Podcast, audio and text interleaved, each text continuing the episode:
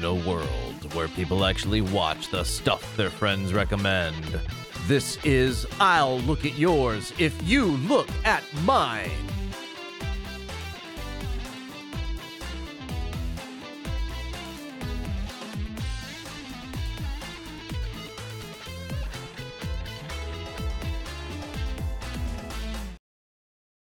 Listen, everyone's telling you how lucky you are. Don't screw this up. Back to sleep. Yep, ate like a pig. I know how lucky I am. I ace this assignment. Apartment's wide open. Get my own division someday. You should see those guys' houses.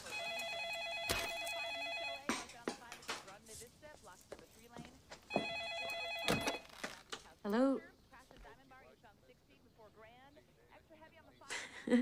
yes. Don't worry, I will. Yeah, he's right here.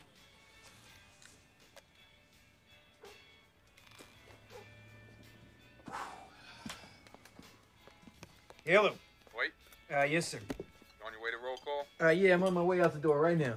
Oi, Uh, yes, sir. patrol fairies go to roll call. We don't go to roll call. Okay, that's good to know. Listen, there's a coffee shop at 7th and Widner. See you there at 10 o'clock. Be in civvies, comfortable shoes. Got a backup gun? Something pocket size? Uh, no, sir, I don't. I got the department issue Beretta. Good, good. Bring it. Cuffs too. I'm Gonna be in the office all day, but who knows? Maybe we'll do some business. We're an aggressive unit. I know, sir. That's why I signed up. And, you know, I just want to say thank you for giving me this. I wonder what uh, Alonzo says to Hoyt's wife there in the beginning. But uh, that's just the first thing. I've seen this movie several times since it came out, um, but I did just notice something. When Alonzo asks Hoyt if he has a backup gun and Hoyt says no, I'm pretty sure that Alonzo is making sure that uh, Hoyt, uh, like if he needs to kill Hoyt later, that he only has to separate him from the uh, department issue Beretta. As Alonzo says, this is chess, not checkers. Greetings, lookers! Welcome to this edition of I'll Look at Yours If You Look at Mine, the podcast that's one part movie discussion, one part game show, where we never know what we're watching next. I'll be your host, Ben Mitchell, and you can find me on Twitter and most social media with the handle at Red Hen Media One. Look for that red hen icon. And our theme for Series 6 is the good, the bad, and tis the season. Our double daily mashup of good bad movies and Christmas movies. And today we'll be discussing a consummate uh, Christmas classic, Training Day. Uh, came out in 2001. It is a crime drama thriller feature film that's currently streaming on HBO Max. Pro tip if you're going in for your training day in a new unit, always carry a backup and never tell anyone about it, even your new boss. Keep your own counsel, folks. You know what I mean? Am I a grizzled cop three days from retirement? No, but I've seen training day like a dozen times, which makes me somewhat of an expert on the subject. and I'm here today. There we are. I'm here today with my distinguished co hosts who are likely talking behind my back. So let's join their conversation already in progress.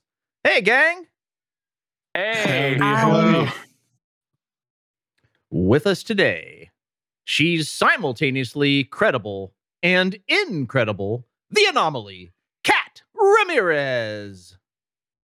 Y'all. Just like I'm always real with my friends and family, I always keep it real, real with y'all too. As always, grateful to be here. Very grateful to have you. And the provocative one, Mr. Devin Schwartz. the holidays are on. Indeed, they are. And we're kicking it off with Series 6. And uh, my good friend, the incendiary, not only incendiary, but the Who Dundee reigning champ, James Pepe. Yeah, that's me. I'm the champ. Do you, Eye of the do you- tiger. Do you, yeah, yeah. Do you, do you guys think the comedy porn version of this movie was Training Bra Day? I hope not. Probably, though. Nailed it. Yay.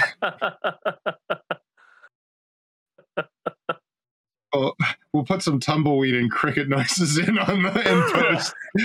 The uh, yeah, exactly. laugh cue laugh track for 60 seconds. Yeah, right. And uh, with us also is the irrepressible gentleman, Jim Scott. Hey, Jim. Hey, and greetings, gentle listeners and friends.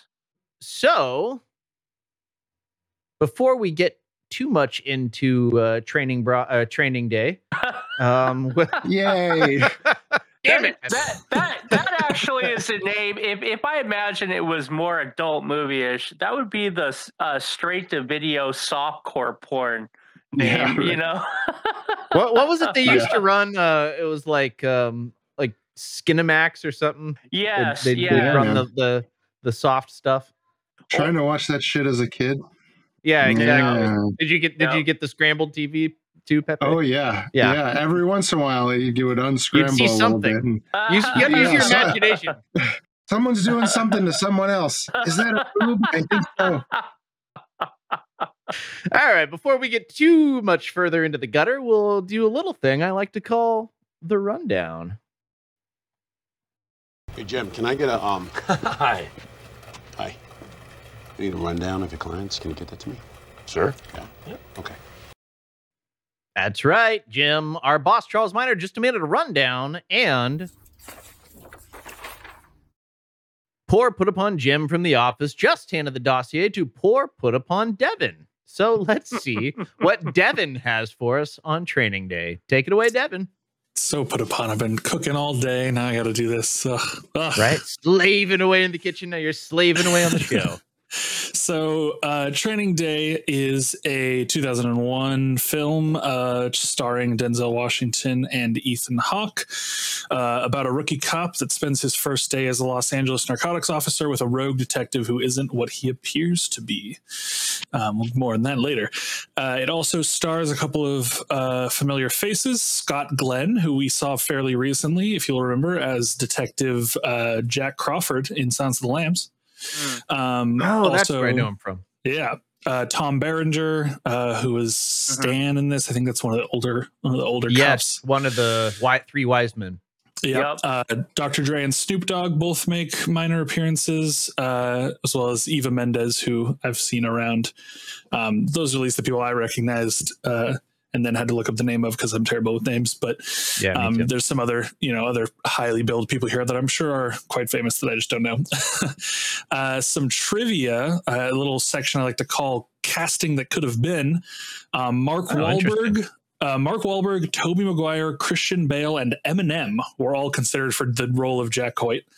oh Um, wow. Would have been a very different film with any of those men in it, except maybe Christian Bale. I feel like he could have brought us a, similar energy. Maybe he's not quite innocent enough. Even He Ethan Hawke played it more like vulnerable. Yeah, I could see that. Yeah. Um, Tobey Maguire maybe could have done an okay job. Uh, and then also Eh. Uh, Gary Sinise, Tom Sizemore, and Bruce Willis were all considered for the role of Alonzo. Hmm. Um, I think. Well, let me just right let me choice there. just interrupt and say this because I'm the interrupting cow. Um, moo. No. Uh, I'm glad they ended up with the people they ended up with. Absolutely, yeah. Uh, the line uh, "King Kong ain't got shit on me" was ad libbed by Denzel Washington, which is not super surprising. It was a pretty weird line. Uh, it was definitely out of left field, um, so I'm not too surprised there. Uh, and Denzel Washington loves this role. He often mentions that it's his favorite character he's ever played. You can. It Um, shows in his yeah. performance. And uh, another thing, this is a running theme in our uh, looking into films. During the scene when Jack plays cards with the Latino gangsters, director Antoine Fuqua, which I also didn't mention, that's the director, um, gave certain instructions to the actors playing the gangsters without telling Ethan Hawke to make the suspense and reactions seem more real. Hmm. Oh, that's so cool. I Do you guess know a lot of people in? Hollywood are doing that. um, no, no, it's not super specific, but uh, just that, yeah, I, I Ethan Hawke definitely didn't know what was going to happen. No, that's that is definitely a, a technique that's not uncommon, but um, I guess it's not also super common. But it can be useful if if done right, or you don't cross the line, which we've also talked about. Yeah. Mm-hmm. Um, so for awards, this won an Academy Award uh, for Best Actor in a Leading Role for Denzel Washington. Oh, I didn't know that. Wow, I need to ring him up then. Ethan Hawke was also nominated for supporting. Oh, geez, wow, Yeah. I had no idea. I can't also- also find my ring it up. Where are you? Oh, there it is. Okay, this is for Denzel. Good job, buddy. It was also nominated at the BET Awards and the Black Reel, won at the Black Reel Awards for Best Actor, Best Director, Best Film Poster, and Best Film. Um, swept the Black Reel Awards. Uh, it also in a, uh, I just like this one. There's an award show called the All Def Movie Awards, DEF, like Def Jams, uh, and it won for Best Bad Mother Award for Denzel Washington. I wonder if Uh, that show is well-deserved. still out because the term deaf has I haven't heard that since like the 90s. Yeah, uh, this I mean this was tw- in 2016.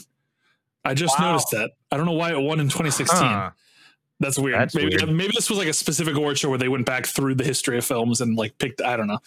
Anyway, Could be. that is Yeah. strange. that all these awards are in 2002 except for this one. Um, but uh, yeah, that is it for the rundown. Excellent job. Yeah. Any uh comments, guys? Questions? Any goofs or trivia or anything? Oh, I guess you kind of covered some of that. Yeah, that was most of it. Uh, there's a lot of like really small stuff, uh, references to other um, films that Fuqua directed. Is that how you, you pronounce it? I don't even know. Fuqua. Oh, I think so. Okay. did I did actually see something about how a lot of the actual locations, like the sketchy locations, was filmed in those were real locations in LA that were sketchy. And that this was kind of the first time they were able to shoot in a lot of those locations because of the fact that um, if gangs saw sh- crew members actually shooting there, like it would be an, a genuine issue. So that was really cool and interesting to see that or, to read about that. When you read about it, when you said genuine issue, what what would they have taken issue with? Did they cover any of that the mean. I mean, what I would as- no, not that I saw, but like what I would assume, which happens in the Bay Area too. It's like if you have a shooting, if you have a crew like shooting anything, like there's likelihood that you know they would steal stuff from you. Um, Yeah, you know, yeah, that's I'm sure if you know worst case scenarios, they would even draw a gun to steal the stuff from you. Um, so I'm sure like things like that would have happened. Yeah, that makes sense. And plus, they're very territorial. So One other thing I want to mention while we're talking about when I was talking about awards uh, that I missed was that, uh, and I don't know if this was only at the time or continues to be true today, but at the time at least, this was the first ever film or the first ever Academy Award for Best Actor where the film was directed by a was- sorry, uh, the first time an African American actor won in a film that was directed by an African American director. Um, it was the Oh, first time that cool. it happened. I don't know if that In is continued to Damn. today. Yeah, uh, it took them a while. yeah, Yeah, I think it was a big deal. I ended up watching um, before we we started uh, uh, tonight um, his acceptance speech for that Academy Award, and I guess that same night, Sidney uh, Pot- Pot- Poitier, I always get that last name. Yeah, Pot- Yeah. Poitier uh, won as well um, an, an award, and Denzel, you know, in his acceptance speech, he he said, you know, I've always been chasing after you. You're ba- basically you're a hell of a gentleman, and I'll I'll keep chasing after you. And it was like a nod of respect to uh, nice. Sidney, which was really touching. But you saying this now, eh, I'm starting to gather more the significance back then. Of you know, this award was really important. So yeah Incidentally, I rewatched uh, Lilies of the Valley uh, recently. It was just on TV or something when I caught it. He's so great in that. If you guys haven't, I don't know if you've seen it or not. It was one of those things I we read the book in high school and then watched the movie. You know, Did you right, guys right. ever do any of that? It was one Oh yeah, Romeo caught it again on Juliet. Yeah. Yeah. Oh yeah, totally. Did they cover up the TV during the nude scene when they did Romeo and Uh, Juliet? I think they fast forwarded, if I remember right. It was you know it was high school so long ago. See, yeah. my teacher was very progressive and she's like i think you guys are mature enough to handle this and we pretended to be oh we pretended Yeah. I, Yeah. I remember uh, score in in one of our classes we watched uh, we watched Schindler's List, and there's a Jeez. sex there's a sex scene in that, and instead of instead of stopping the movie and then fast forwarding, the teacher just fast forwarded it, and which made the sex scene just like way more hilarious. yeah. yeah, just way like to way to break the mood double speed She- thrusting. she didn't think this through uh, i'm assuming it's a she No, it was a guy actually. So teach didn't think Oh, this through yeah yeah, he should have played the uh the benny hill music come on Yeah, right. cool. Well, good rundown, gang. I love it. Um, before we move on to figure out who done it, though, why don't we see uh, what's going on in the headlines? Extra, extra! Extra, extra! Read all about it! Okay, Kat, did you find anything interesting in the news today? Uh, yeah. So the the headline I found said, uh, "Bigger than King Kong, Russians prove Nakar- n- n- narc cop wrong and kills the unkillable." Unkillable. Excuse me. Well, if I follow that right, then they would be the Godzilla in this scenario. Ah, Yeah. yes, that would be true. Nice. Well, if he's saying he's bigger than King Kong, though, what is he, Mothra? I, just, I have to figure this out. Let's get to the bottom of this. Well, I mean, everything's bigger than King Kong. King Kong wasn't that big in the first movie. He climbed up Yeah, a yeah. building. I know. Yeah, the Empire State Building. Yep. Which I actually haven't seen the original King Kong, I don't think, ever. Uh, maybe I have. I don't know. Probably watched it in film school. There's a lot of a lot of blocks of movies you had to watch in a row, you know. But Devin, did you find anything uh, King King Kong sized uh, headlines? yeah, I did see one. Uh, it said, uh, "Are all cops bad?" LAPD officer Alonzo Harris will gaslight you into believing otherwise. Oh yeah, he was all about the gaslighting. Yep, absolutely. well done. Um, and uh, yeah, he probably gaslit the Academy into getting that award too. They're probably going to go with the other movie, and then he was like, "Nope, let me uh, let me spin this." He told him there were no other movies this that came out that year. There they're you like, go. No, of course Yep. there were. And he's like, "No, they, they- you're crazy. There's none." There was this one, and there was King Kong, and we're bigger than King Kong. So Exactly. award me, please. Award my hand. And uh, James Pepe, what'd you uh, get from the news today? Yeah, yeah. So boy. in uh, in in other King Kong news, Oh, okay, good. Uh, when reached for comment on Alonzo's statement, King Kong said, "Ooh, ooh, ooh, ah, ah, ah, ah, ah." which roughly translates to it's true i give up and then he sulked away back into the ocean to swim back to his uh, kong island it's okay he's got Is that what a, King Kong does? i think so that's in my mind he does he sulks away swims back to his island and uh, gets worshipped and, and fed so i mean he didn't ever want to leave the island in the first place let's remember that That's. I mean, that sounds like a they pretty good deal. kidnapped him they kong napped him Fight some T Rexes. yes Just exactly wrestle some T Rexes for He's fun. got to he's got to go get that belt back from the T-Rex. So uh Mr. uh the gentleman Jim Scott, Yes. lest I forget. Uh did you find anything interesting in the news? Uh, yeah, not King Kong news, but out of the New York Times. So you know, uh, the place w- that has the buildings that King Kong likes to climb on.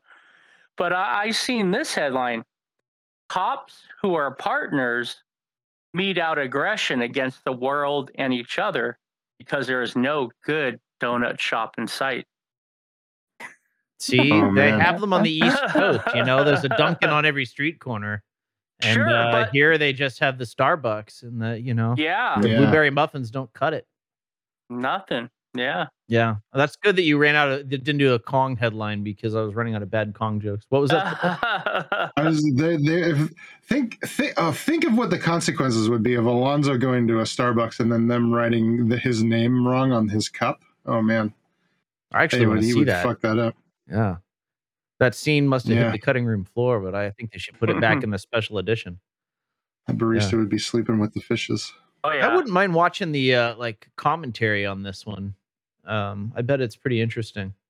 Yeah. I bet they've got stuff to say about it, especially because uh, Denzel Washington says it's one of his favorite uh movies. He he really like I guess the phrase is chewed the scenery. Is that is that apply here? Yeah, What do you think? yeah, I think so. Yeah, yeah. But before we do that, why don't we figure out uh, who submitted this uh, festive holiday feature film? Who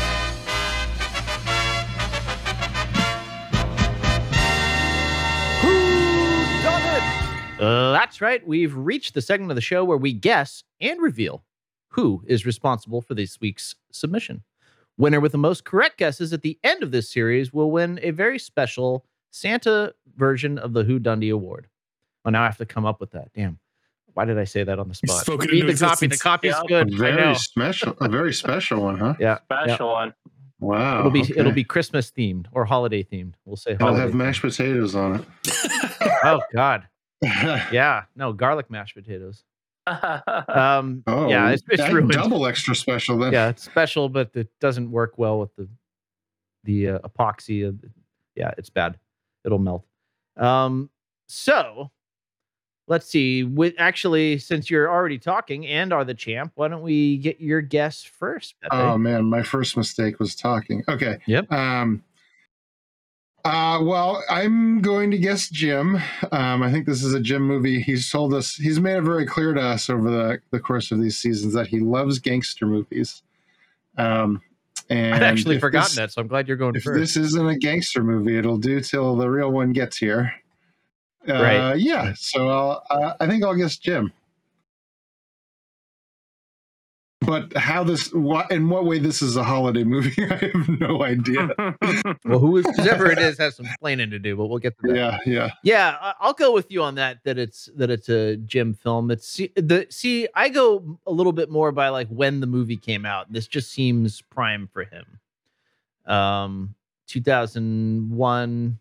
Uh, it's prime er, young adult movie going age. You know, might have stuck in his craw, and he likes movies like uh that he kind of grew up with. So I think maybe Gotta get that uh, gotta get that craw loss, Get all that shit out of there. oh no, no, keep it in.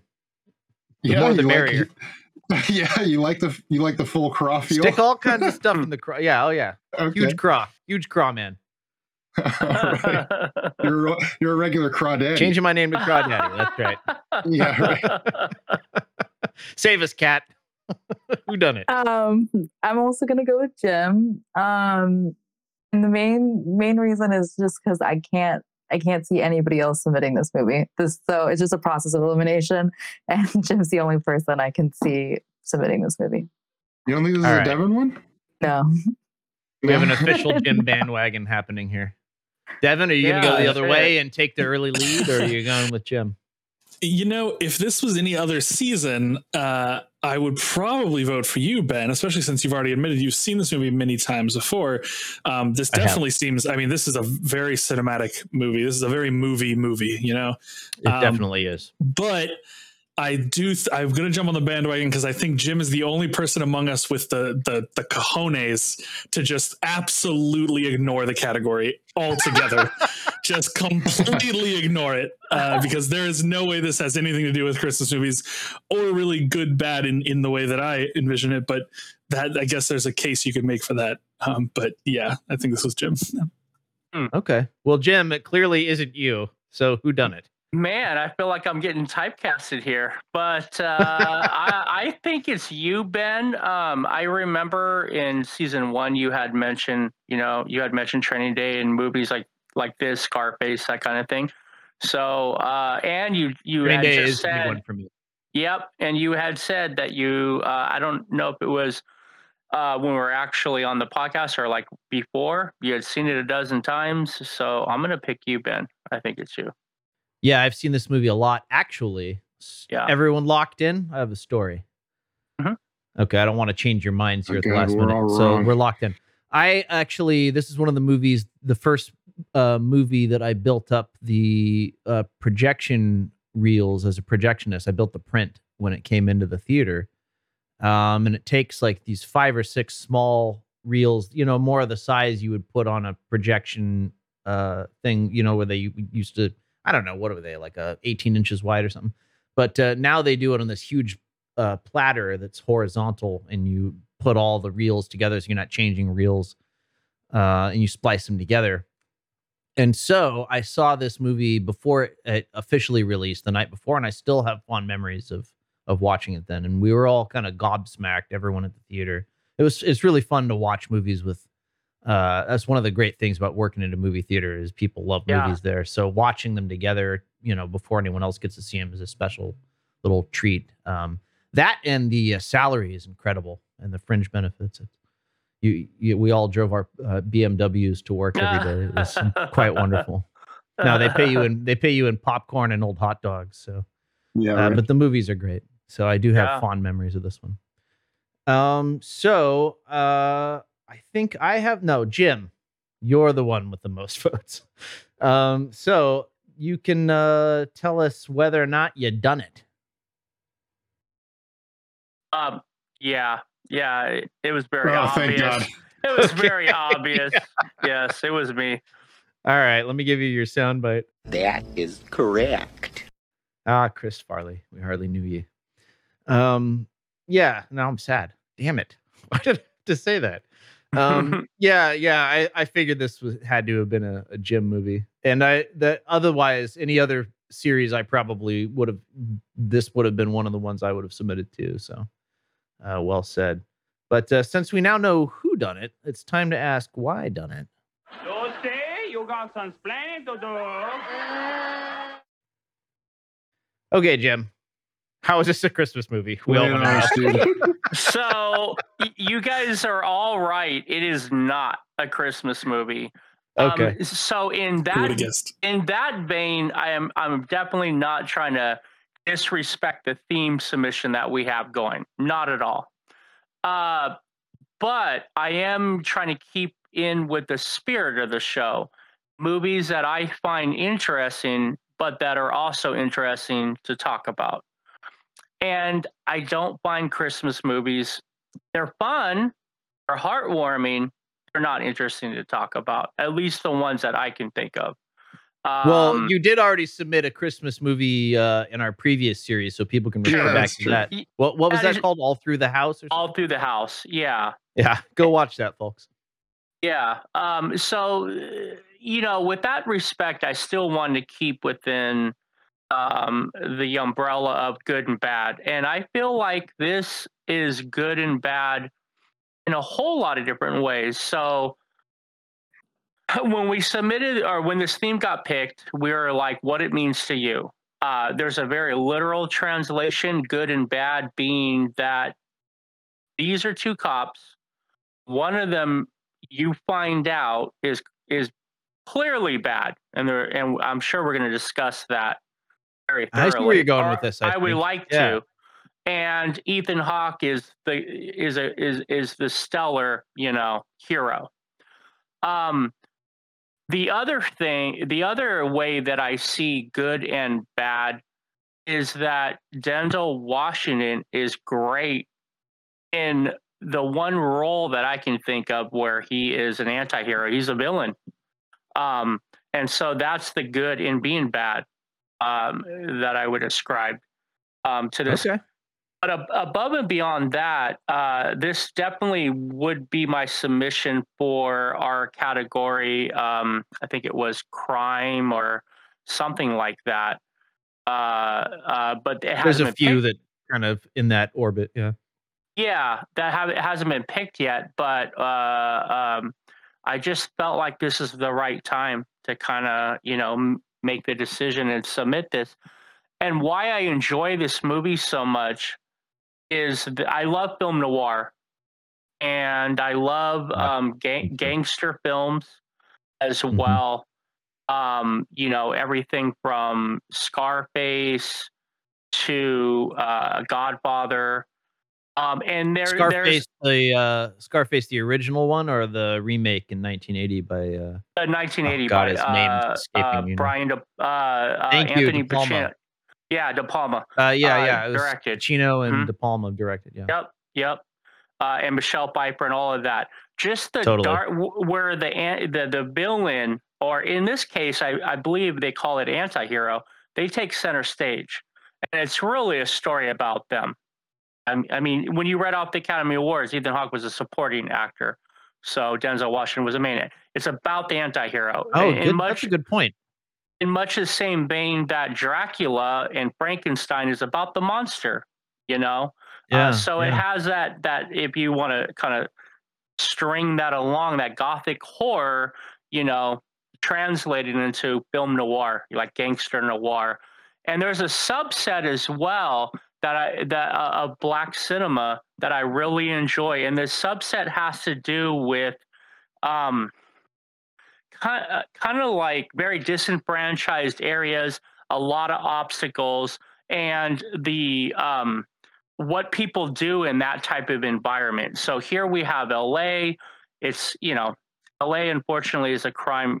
There's a lot of crime. You know, there's a lot of organized crime, unorganized crime, whatever. There's a lot Just you a lot going on. Yeah, and it's gritty. You know, and it, this I feel captures that perfectly um, in a movie. So. Well, I'm going to cut you a break because that was some Alonzo level gaslighting that you just perpetrated on us. But I think you did tip your cards uh, by doing that. But uh, I s- Yep. I can't complain too much since I really really like Training Day. Um, but yeah, definitely I I was curious to hear whose whose ever explanation was. Speaking Um, of speaking of the Christmas movie thing, I watched this with my mom, and she knew about the theme that it was it was supposed to be Christmas movies. And I told her going in, I, I don't think this matches the theme. Like I didn't, I hadn't seen this movie, um, but I was like, I don't think this matches the theme. And she kept trying to figure it out. At like, and it was like L.A. And at one point they're like wearing jackets, and she's like, well, they're wearing jackets, and it's L.A., so it must be winter. So it probably takes place at winter time. I'm like, mom, I really don't think there's a connection here. I don't think you're gonna find it.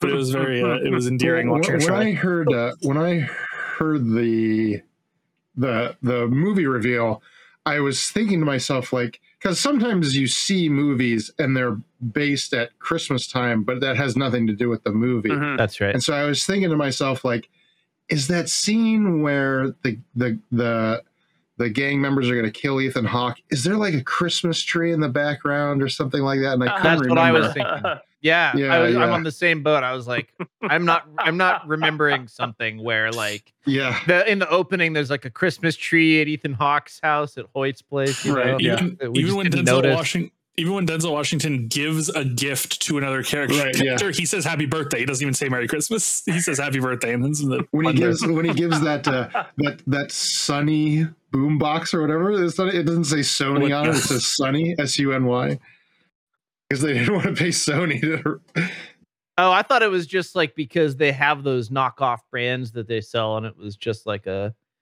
like one Oh, of the maybe. knockoff Six brands. one. I remember Yeah. going to the my first time I went to San Francisco when I was a little kid. Uh, it was like downtown. They had some places that had stuff like Sorny and you know, um, what Panasonic. I remember. I'll always remember that Hmm. one. They throw an O in there. Panasonic. it's pretty funny. I got a kick out of that. The things that amuse kids. Um, yeah, and we're also gonna air this in November, so uh, I'll cut you a break, but don't ever do it again. Or you'll be talking to my Tommy gun. wrong kind of gangster. Yeah, yeah. Okay, so who's seen it? Uh, definitely, uh, you guys know that I've seen it many times. Uh, Kat, have you seen this one? No, this is my first time watching it. Cool. Very All cool. right, excellent. Yeah. Love hearing that. Okay, so uh, I bet you have a lot to say, but Devin, you also, I think, Yep. Also you my hadn't first seen it time. before. Yes. Yeah. Okay. Okay. Pepe, you've seen this.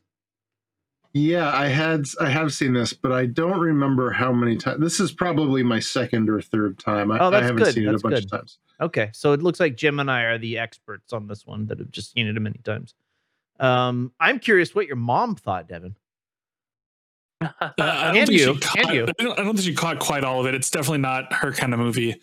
Yeah. Um, but yeah. I remember this movie really caught me off guard. Like I had no idea where they were going Mhm. with it.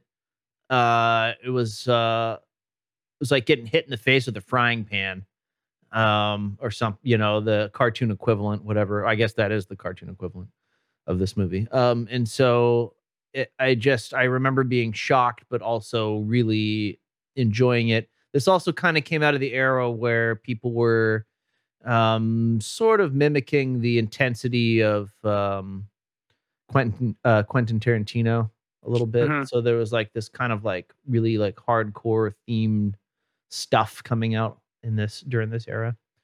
But uh, so did she didn't give you much of an impression of it? Just wasn't for her. I get it. Yeah. Yeah. Was it for you? Uh, well, I feel like I'm returning to form here because like the whole Halloween uh, season, I, I was really in favor. liked all the movies, and I'm I'm getting back to my roots here because I I really did not enjoy watching this movie at all. Wow. I it's it's weird though because it is a very well made movie. All of the actors are doing an incredible job. The cinematography is amazing. The music is really good. Like technically, it is a excellent film, but it's like watching a very well produced video of someone drowning a puppy. It's like it is the least enjoyable.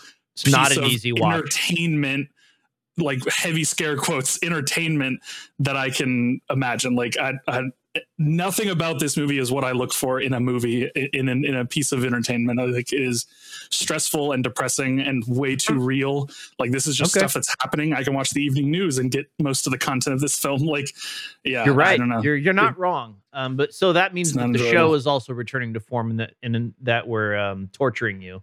yeah, yeah, exactly. we. So, um, no, I it's an intense film. Um, maybe not as intense as the uh, uh, what was the one where the kid loses his arm at the end after shooting up the whole damn fu- film. Pepe, you got to know. Requiem for a Dream. Thank you, Yep. my man. Um, Yeah. yeah, uh, maybe not quite on that level, but it's definitely intense. I remember like all of us walking out of the theater after after having watched this, and we were all just kind of had there was a bit of anxiety, you know. Yeah. I feel like this is pretty consumer grade intense movie though. Like I- I feel like this movie is made for the masses. Like It's the most intense you can get and still be playing to a general audience. I think. yeah, probably. Am I wrong like, about that? Yeah, Stop me if I'm wrong. I would agree. I mean, okay. well, I don't know. Maybe intense in a certain way. I mean, like I know we mentioned it. I mentioned it earlier, but like Schindler's List is pretty intense, and that has like a huge. That is But a I pretty saw that audience. one coming. You know, like I or knew even that like Saving Private. Ryan, like the first, the first like half an hour of that, you're just Yeah. like white knuckled. No, yeah, yeah. No, you're right. That's that to me would be the the um the le- the le- not the level, the setting the bar or whatever for the Yeah. level of intensity for sure. I I, I still remember. Do you guys have you uh, guys all seen that? Saving Private Ryan? No, Devin, you haven't. I have well, not. it's, when it gets submitted, we know it's not him. Uh, we'll, so Yeah. keep that in your pocket.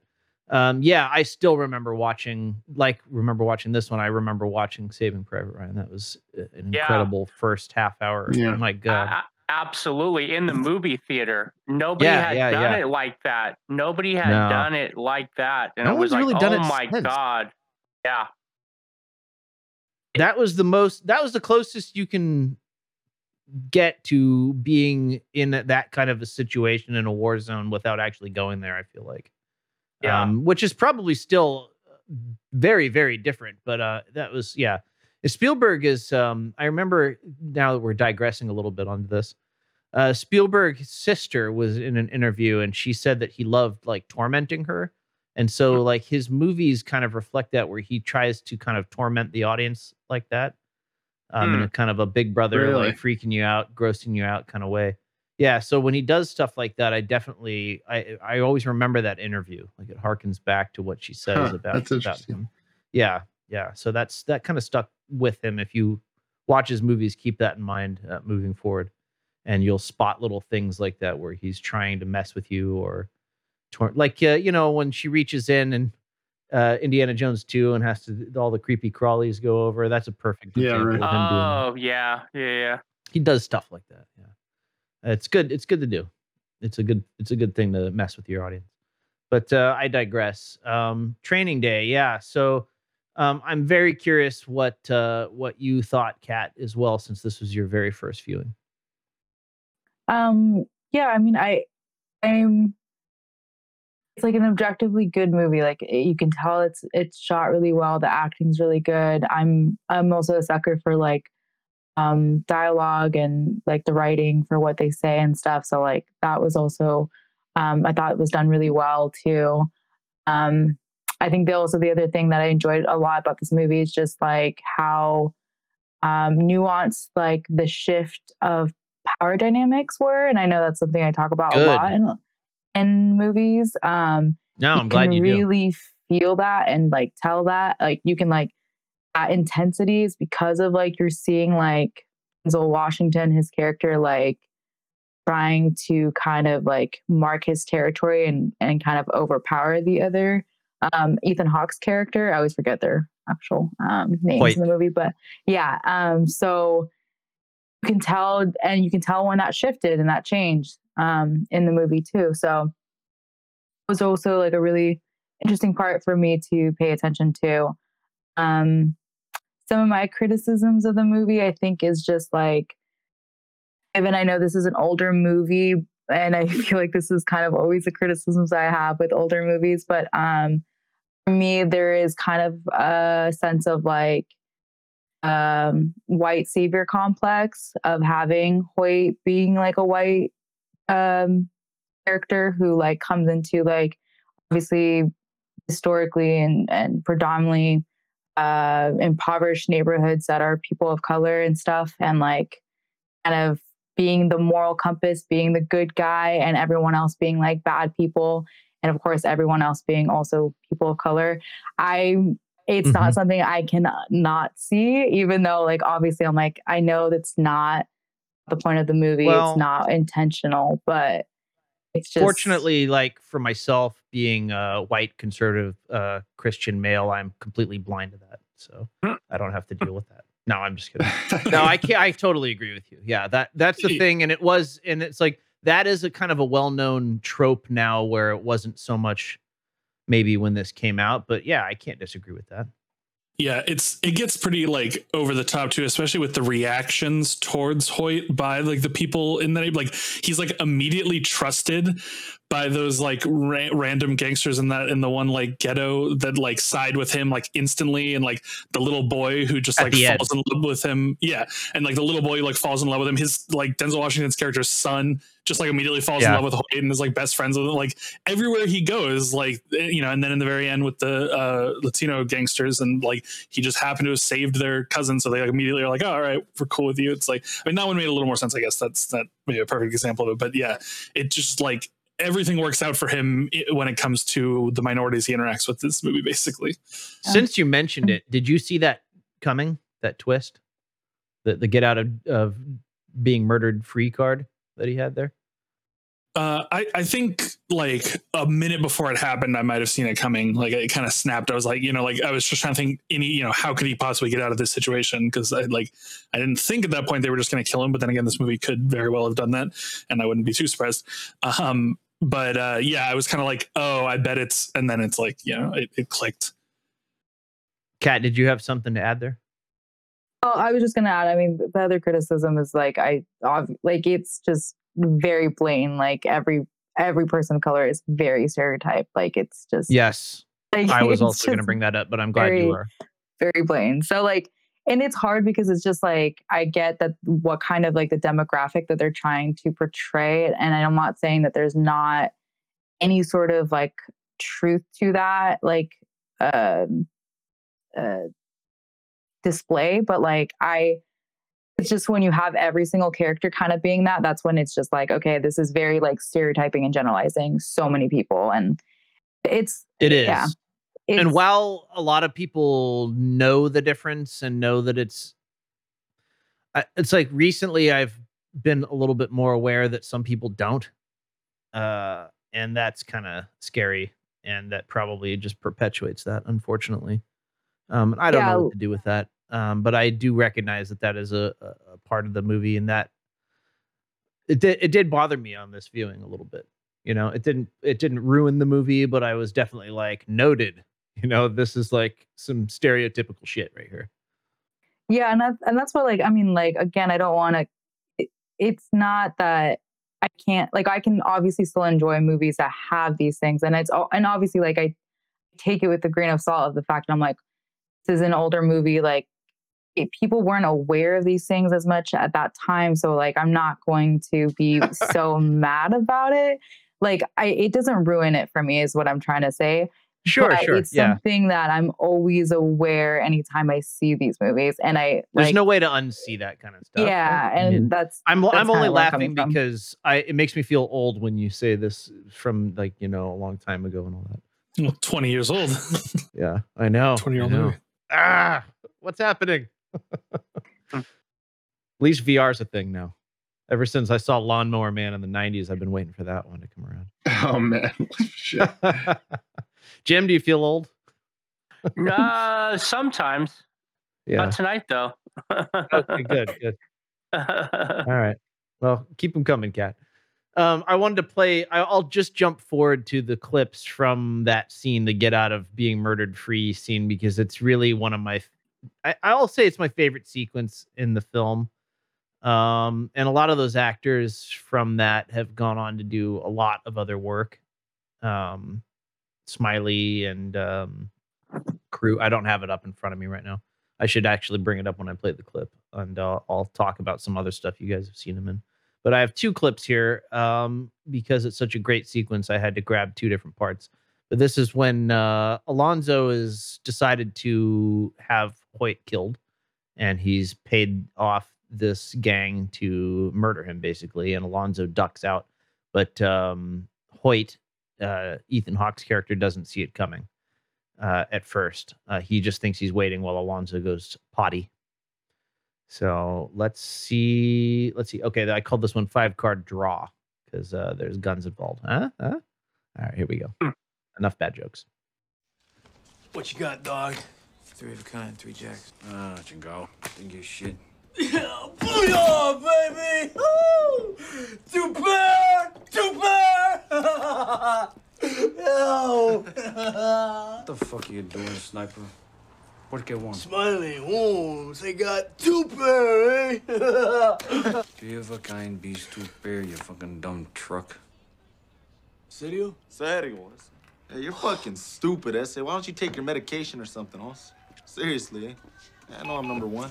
See why we don't play for money, Hoss? Because of this vato, eh? And that's nice, eh? Let me see your cueta right there. What? Your gun, Holmes, underneath your shirt. Let me see That's all right, man. Hey, come on, man. What is it? Like a 380 stainless? Nine millimeter Beretta. Like, like, like this one here? Just like that one. Is that right? But see, here, here's where the problem comes into play. I seen this one. I want to see yours. I really like the they're probably the most memorable uh, thugs in the film out of a movie full of of thugs, right?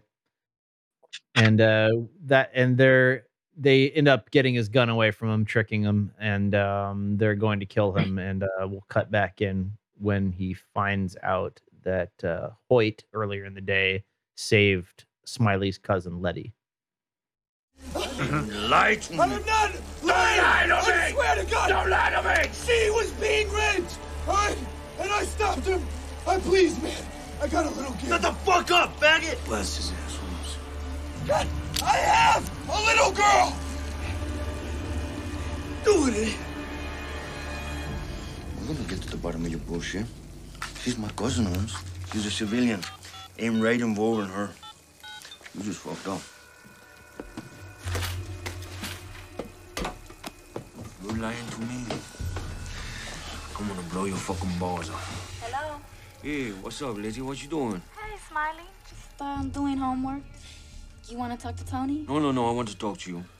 Uh, you go to school today? Yup. Yeah. All day. You didn't dish. No? No, I went to every class. Why? I heard different. Nuh-uh. Cops talk to you today? Um. No. No. Ah, yeah. Tell me what happened, okay? Don't bullshit me.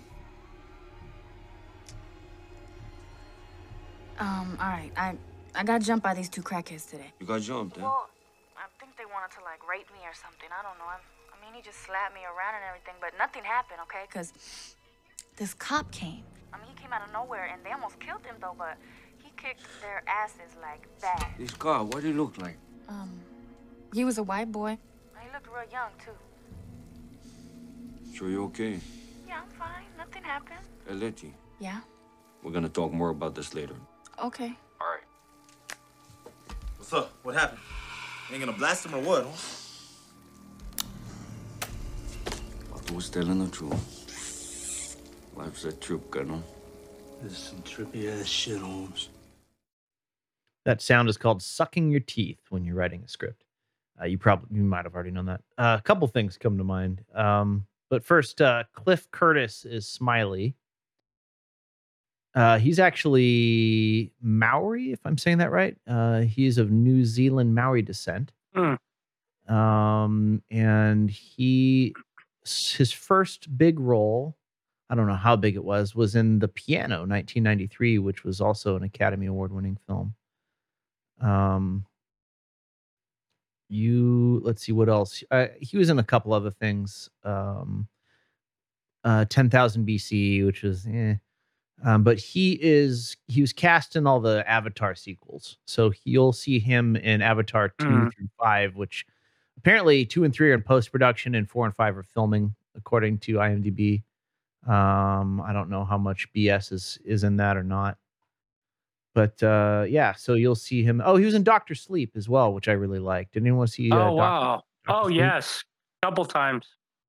Okay, a and he good was movie. in Fast and Furious. Fast and Furious presents Hobbs and Shaw. What is that? You didn't hear that? And- It's a it's their new spin-off that's part of their cinematic universe. It's uh Oh two, God. two of the characters. I don't I never I have not I'm watched not a a single Fast and. Furious movie. But uh yeah.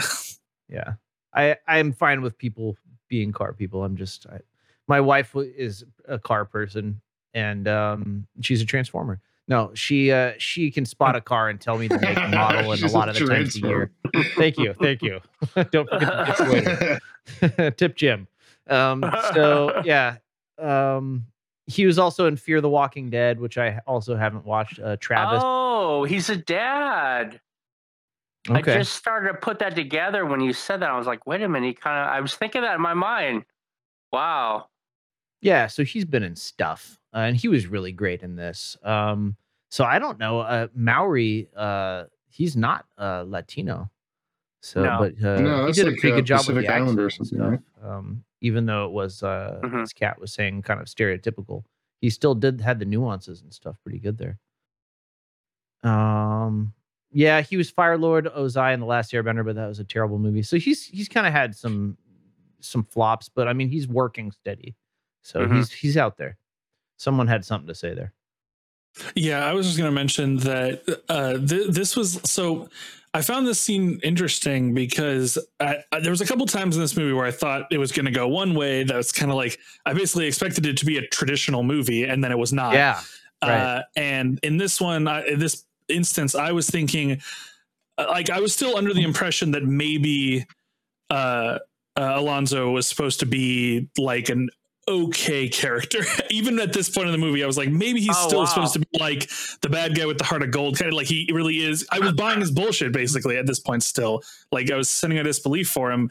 And so I thought that he had put him in this specific house, knowing that the girl that they had stopped the rape of earlier was this kid, this guy's oh, cousin, okay. and like knew that that would come out because he had the wallet still. And like it was like his 3D chess that he was playing. He's like, I'll, I'll make him seem like he's gonna die, but he'll get out of it, and it'll just delay him long enough for me to go to my meeting with the Russians. And like he still cares about Hoyt, and maybe that is how it's supposed to be read, but that's not really how it shakes out. Like he's still, I mean, he, he Alonzo's just evil. Like, Yeah, he's no, you're not- guy. You're not terribly But- far off because I I remember being with Alonzo deep into the movie, maybe until this point too, like thinking, oh, he's just intense or whatever, you know. But Yeah. um, structure wise, um, firstly, uh, the other thing I wanted to say before was I feel like from a writing standpoint, the writer, and I don't know who it is, probably had this little twist worked out early on in the structure um, because it's just too good. And then, um, secondly, structure wise, um, it's one of those films that you will have to at least watch again to appreciate. It's kind of like once you know what the deal is, it's worth watching Yes. again to see how it unfolds and look for those clues because there's tons.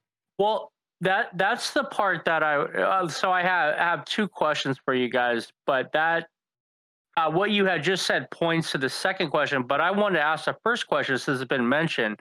Where in the film for you guys did you suspect, not certain, but suspected that uh, Alonzo was not a good guy? only for me i and i could be remembering this incorrectly but i'll just shout out that it was really this part that i was Mhm. total that i finally kind of when hoyt figured it out you know i figured it out with Yeah. hoyt and like hoyt was such a great um uh what I'm for it? Well, he was such a good uh, representative of the audience. I'm forgetting the word, Mm. but um, he he was our uh, our window into this world. Yeah, exactly. Um, eh, he was. We were. I remember feeling. I'll speak for myself. As an audience member, I felt as off kilter and, and you know off balance as he did throughout the movie. You know, I was with Mhm. him the whole time. So it for me it worked perfectly because this was the beat where I where I lost faith in Alonzo. But Mm. uh, I'm curious what other people think too. Uh, I mean, as much as I just said that I was still kind of on board at this point, I- think Mhm. by the time you watch that bust of the of his friend, um, you know, or his supposed friend, the uh, uh, Roger, Mhm. when you see him bust yeah. run like that whole set, like he is very clearly doing a lot of shady shit at that point.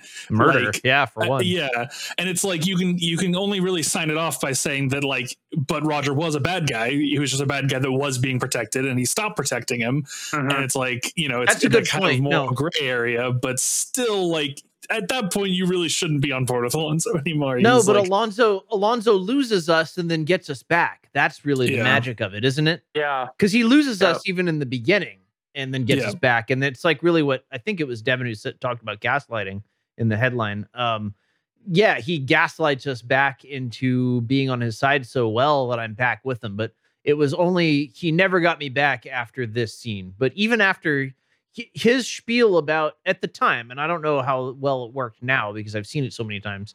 But at the time when he said he killed the, his friend, I forget his name now, um, Roger, Chad. right? Um, Roger, Roger, yeah. yeah, yeah. Roger, Roger.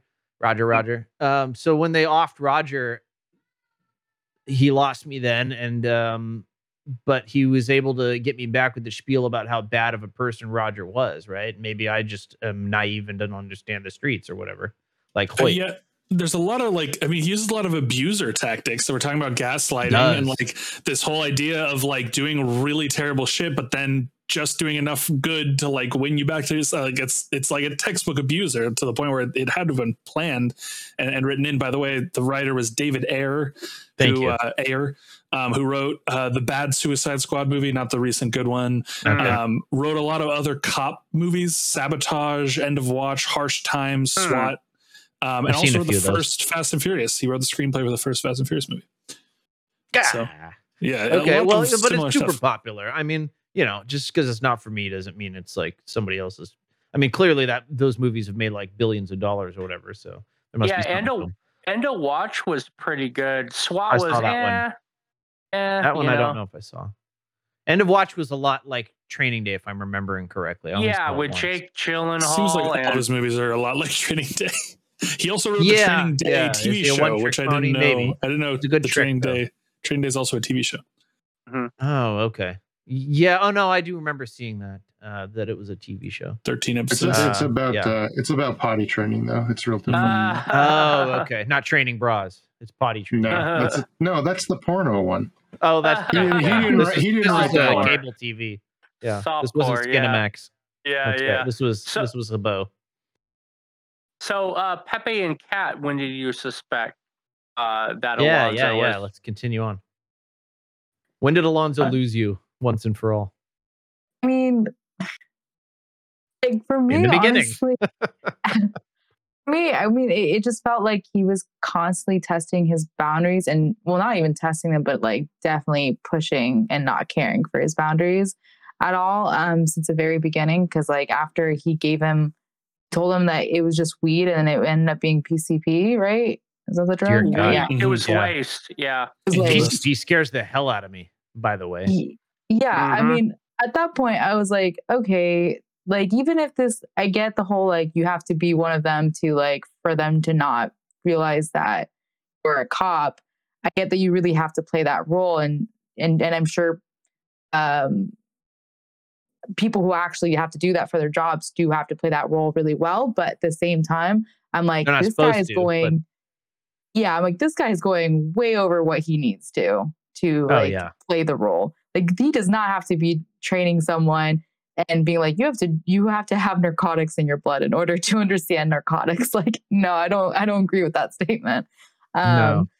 so very early on, I was just like, I was like, I at least I was very much like on the fence and I was like, I don't trust this guy. I'm like, I this is not someone to trust. Um, Big Hmm. red I- flag with the PCP. Yeah.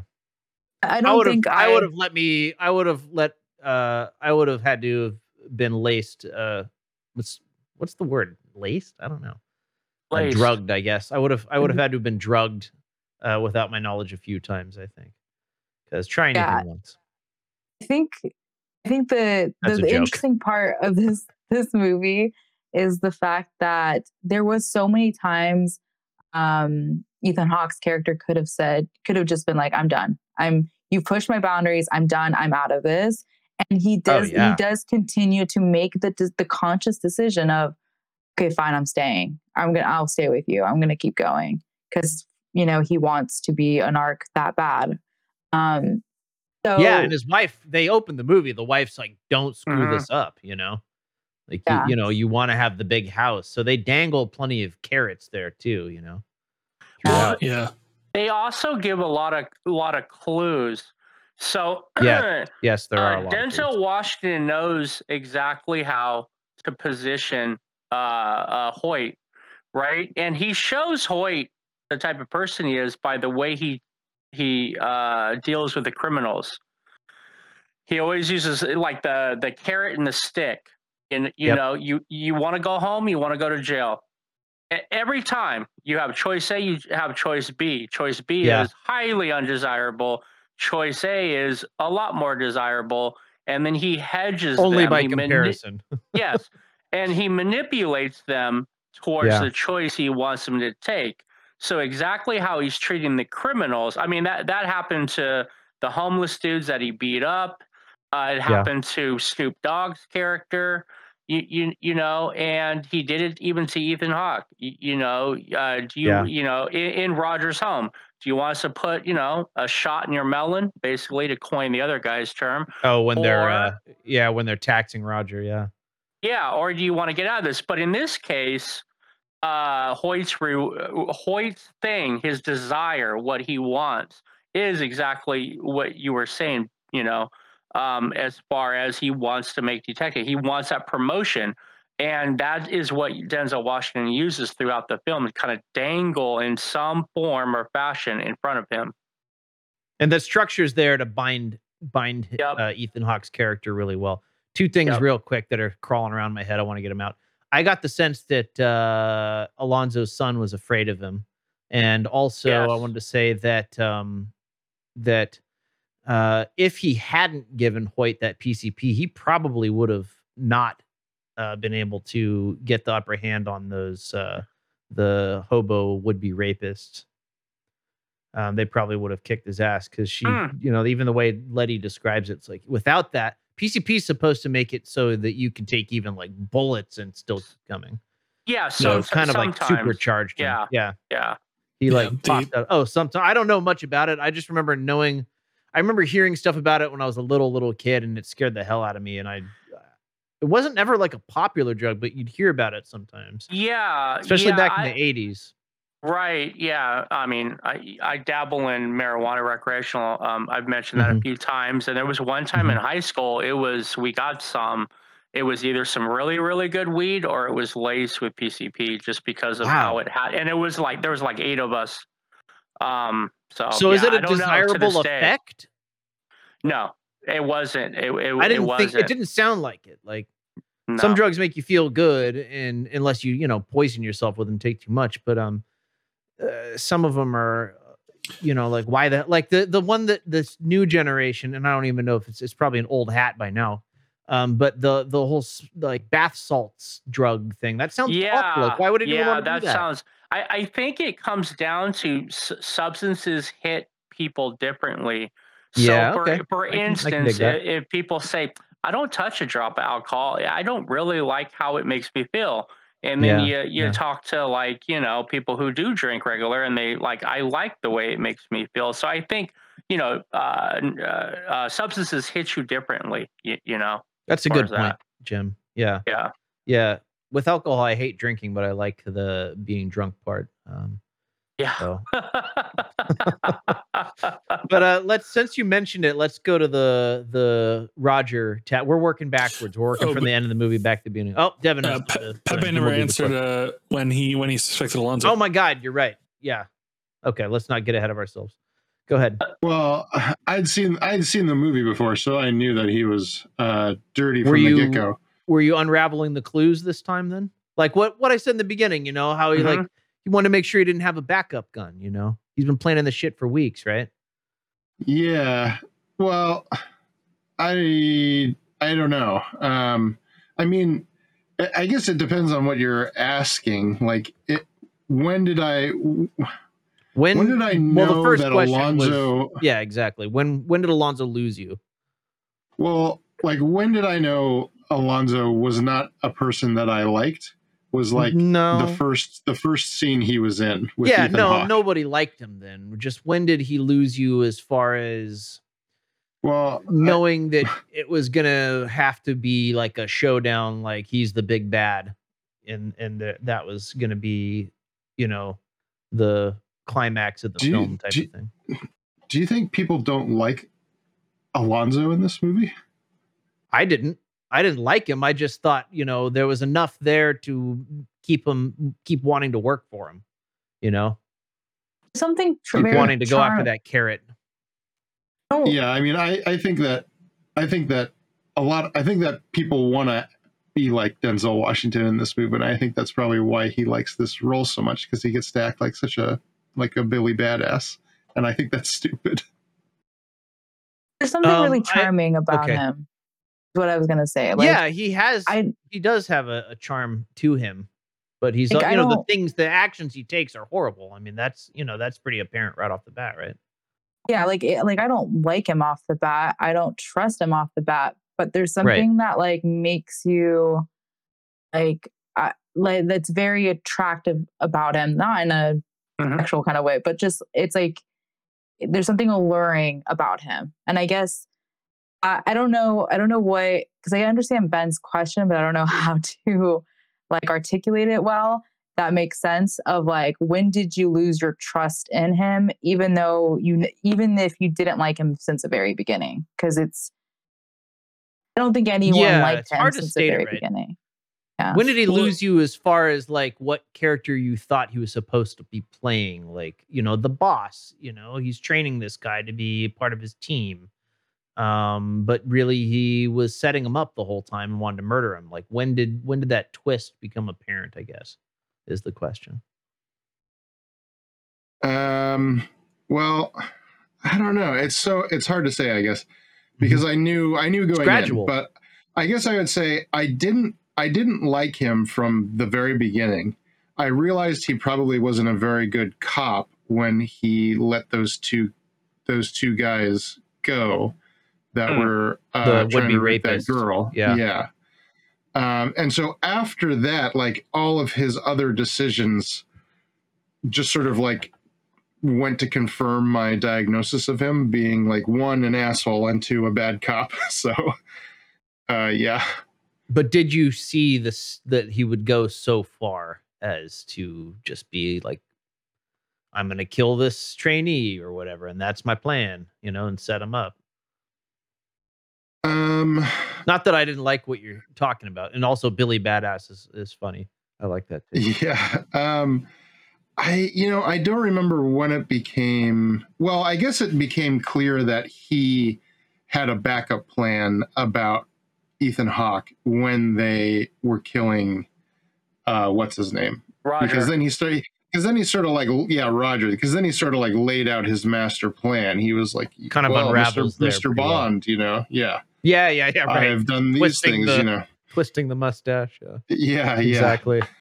um but i mean I, I know you were trying to play a clip but i mean like i think that i think that there's a certain sense in which we are supposed to like alonzo and we are supposed to think he's a cool guy for like the same reason that people that like every like like 75% of the dudes i knew in college had a scarface poster up in their room right, you know Mhm, right, right. mhm. Yeah. like scarface isn't a you don't want to be that guy he's not No. a cool guy you know I he see does what have you one mean. really funny joke Yeah. in that movie but you don't want to be scarface oh, what what was the funny joke? to you. when the cop asks him how he got the scar in his face. Mhm. yeah, I, yeah. For the life of me, I can't remember what he. I remember. Oh, Well, the, he, so he's being interrogated by the cop, and the cop goes, "How'd you? How? Yeah." He goes, I "How'd just you get that scar like on your face? ago too. God. How'd you get that scar on your face? Eating pussy?" and Scarface goes, "How would you get a scar like this eating pussy?" Like, Yeah. Come on. that's so funny. Yeah. No, I, I, the thing that cracked me up was his buddy, and he was like, "I told him what you told me to tell him. I told him I was in uh, sanitation." Sanitary. Yeah. yeah, he's like, "I didn't tell you to tell him that." Yeah. What to say? He was in a sanitarium. Yeah. I always like that. But um, Yeah, yeah, that let me play good. this clip since we're talking about taxing Roger and stuff. Uh, might as well, and then we're doing these backwards. All right, here's the scenario, all right? Let me quarterback this thing. Mark, Paul, you kick the door in. Jeff's the first one through. Roger opens fire, bang, bang, hits Jeff twice. Our new guy, Hoyt, he's in second, drops Roger with some fine shotgun work. Who shot Roger? New guy came in spraying. Paul. Boot shot him. What'd you guys see? Hoyt blasted. Yeah, fuck Hoyt, okay? Ambulance time. Done. Paul, call him up. 1149-998. Shots fired. Officer down. Repeat. Officer down. 5951 Baxter Street. Congratulations, son. You're gonna get a Medal of Valor for this. I didn't shoot him, Room full of cops said you did. but I didn't. You did. A Los Angeles Police Department narcotics officer was killed today, serving a high risk warrant in Echo Park. Give me the bitch.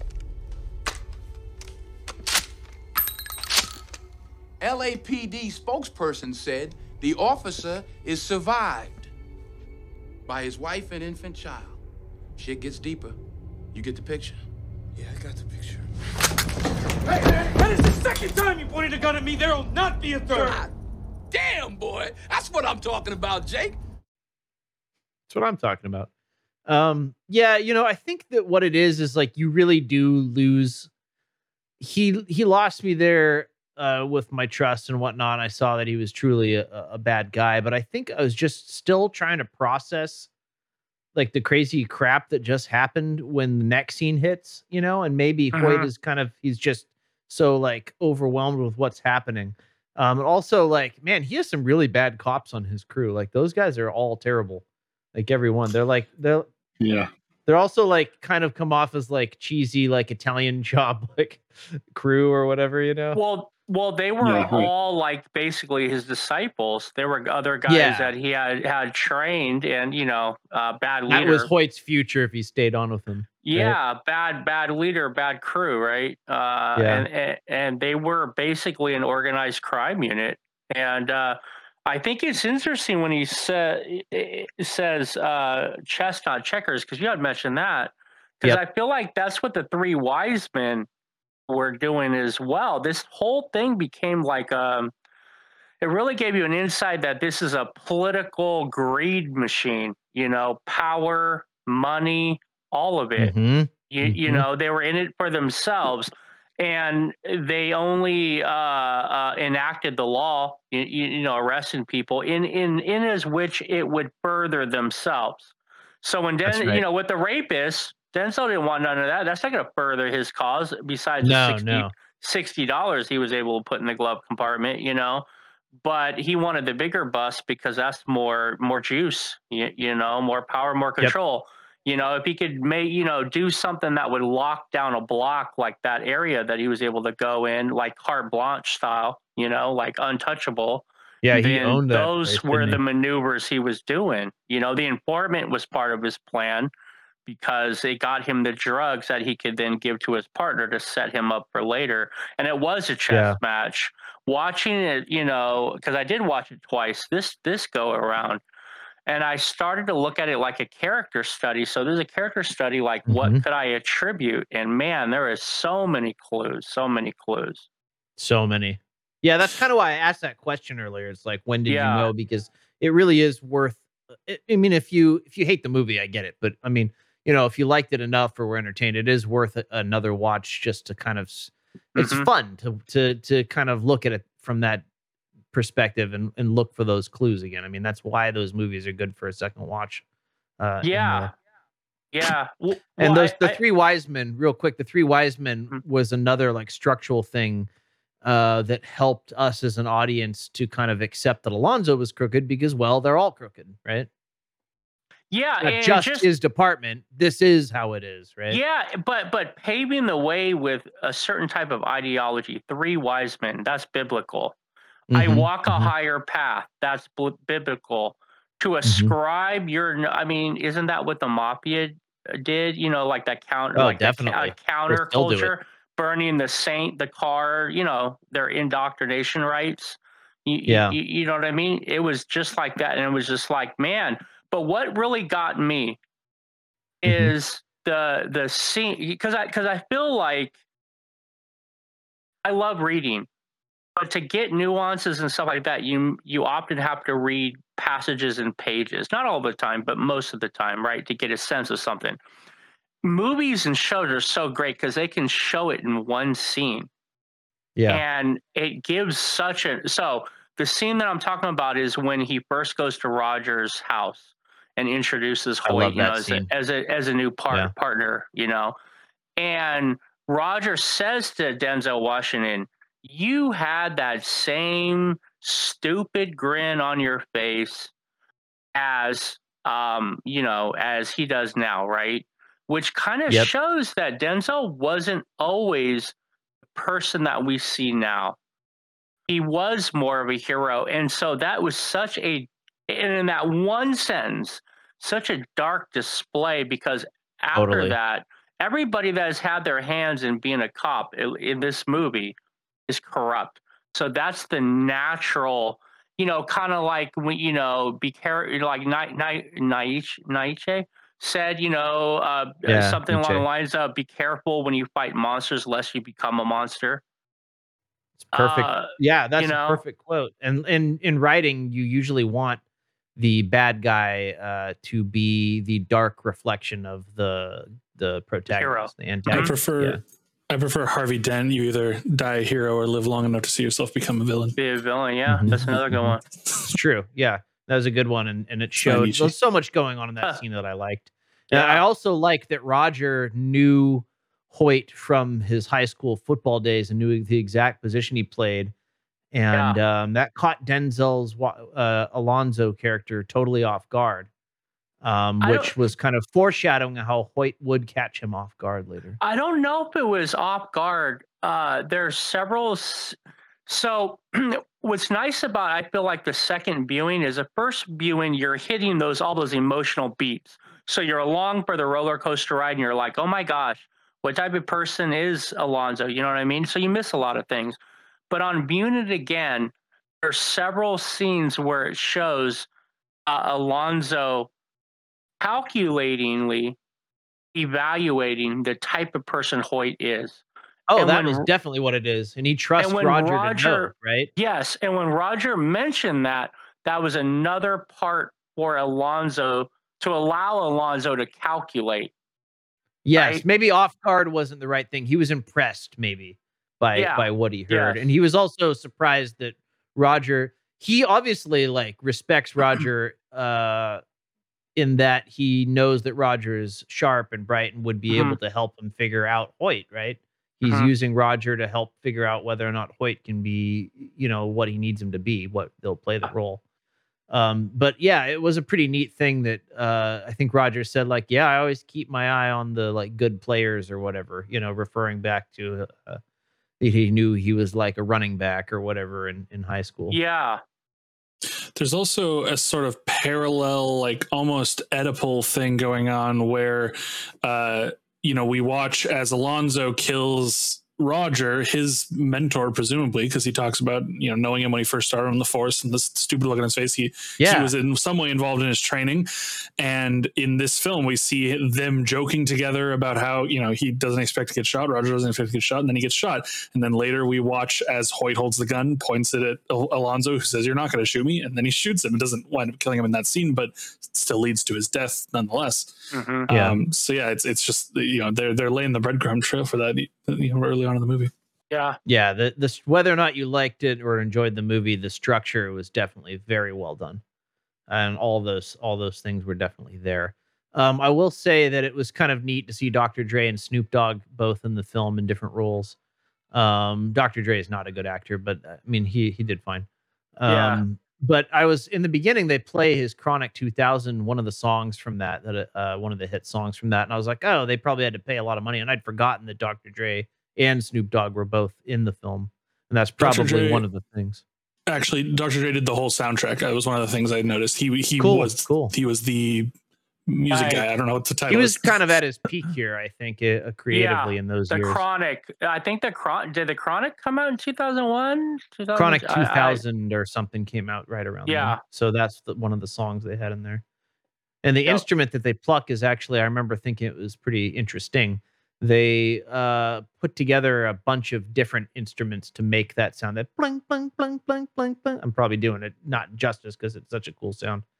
But um, they they ended up like um compositing a bunch of different instruments to get that unique sound. And i remember kind of that opened my eyes like yeah you don't just have to record you know just a guitar. You can layer things in. And it, creatively i thought that was pretty pretty genius. Um the other thing that the they said in that clip was he called hoyt one of the guys called hoyt a boot. Is anyone familiar with that what a boot is?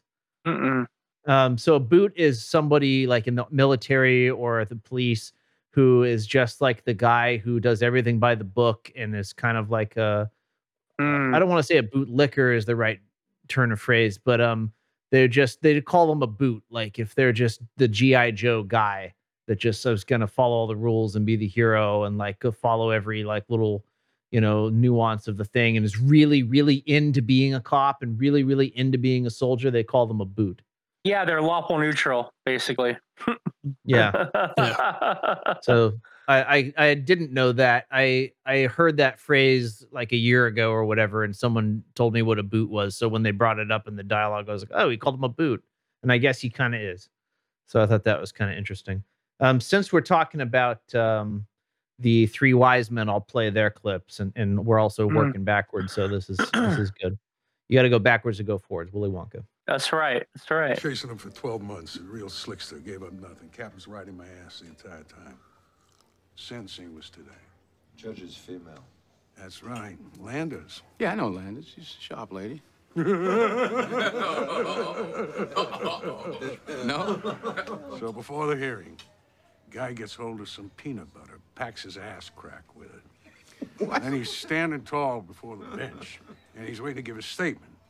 So he shoves his hand down his pants, comes out with a gob of extra chunky Jif.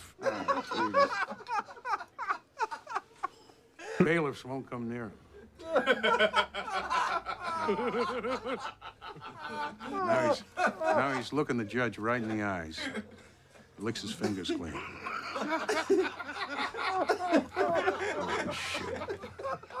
So the judge says, uh, "Oh, this poor man's insane. He can't go to prison."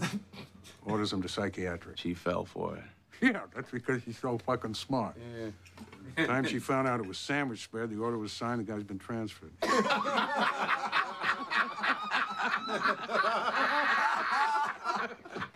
Proceedings closed. Yeah, closed. that prick will do six months in the puzzle factory, then they'll call him normal and let him loose. Never ever do a day in prison. And then uh Alonzo says, "Well, he worked the system, he got free, you know." And he kind of slips up there because the other uh the three wise men don't take really kindly to that, showing that they even have a line that Alonzo's well beyond at that point. But I thought it was also interesting that Al- Alonzo for the first time like wasn't the one in the chart. He wasn't like the Mhm. the big the big uh the rooster, you know, the the head Yeah. honcho or whatever. It was kind of interesting to see him kind of hedge what he was saying and stuff. Um, let's see here. the the existence of the the three wise men is is like part of what makes this movie so like hard to watch for me. It, it's the it's the representation of the entire system is corrupt, Uh-huh. which is again very accurate, very true to life. Um, yeah, and but we found out it- more so than we might have suspected back in the day, right? Mm-hmm. Yeah, yeah, it's very unmovie like to have there be a whole corrupted system because a lot of times, like with Marvel movies, one of the criticisms is that they're kind of in a weird roundabout way that are very pro-military because whenever the Mhm. military is an enemy in like a, a Captain America movie, it's always like a couple of bad guys in the military, but like the whole military is fine except for these couple of hidden Nazis. You just got to take the hidden Nazis, get rid of them, and then the rest of the military is And then hunky-dory. fascism's great. Yeah. Yeah, and uh, in this movie, it's it's very unmovie like to see like no, the whole system is corrupt. Everyone and at every part of this is bad, which makes the ending of this movie like awful. Like obviously, Ethan Hawke's character is gonna die like tomorrow after this movie ends. Like yeah, he gets to like walk off into the sunset figuratively, but like. You know, Alonzo's whole crew is going to come and murder him and his wife and his kid tomorrow. Like, why would why wouldn't they? Like, That's you a good point. I mean, at least he should completely be screwed. looked. Whether or not they do, he'd be having to look over both shoulders the rest of his career, right? Yeah, he's never going to be able to be a cop again. Like, uh, yeah, it's Why it's would he want to So be, depressing. I mean, yeah, but yeah, he, he becomes very. I'm sure he would become very disillusioned. As far as their own personal chess match, I mean, that was satisfying because he won. You know. Yeah. Yeah. Yeah. he won the Um, battle. Definitely not the war. Yeah, yeah, yeah. Well, yeah. If I There's might, I was gonna. Oh, okay. Go ahead, Kat.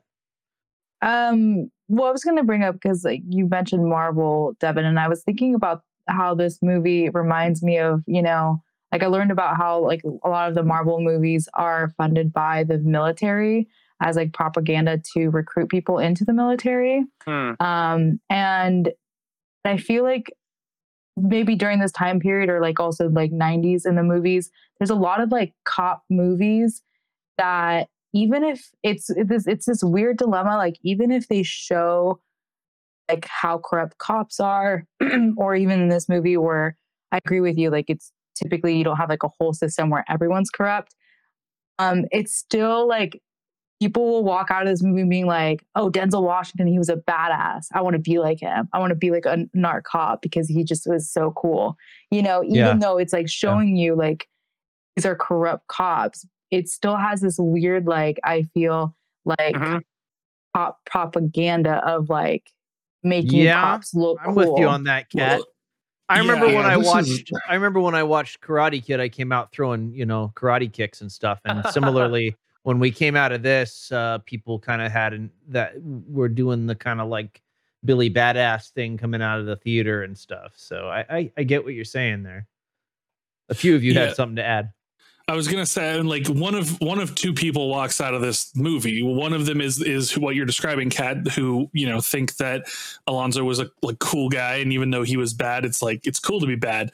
Um, and the other one, you know, they see It's good to be bad. Yeah, like and the theme. other person sees Jake as the white knight in this scenario, who's like fighting the corruption, and they're like, "I want to be Mhm. that guy. I want to, in, I want to get into the system so I can change it from the inside out." And like, Mhm. it's you know just as misguided. like you know, both of those people are not understanding what actual police work is and how to be a cop. Yeah. Um, Um, yeah, Well, have I so mean, the much to say. second the Keep- keep second going, one of those two has to be the better option. well, though, of right? course, yeah, but it's still like you know a very like you know hero cop complex, which is still not a good I'll- way to see police work.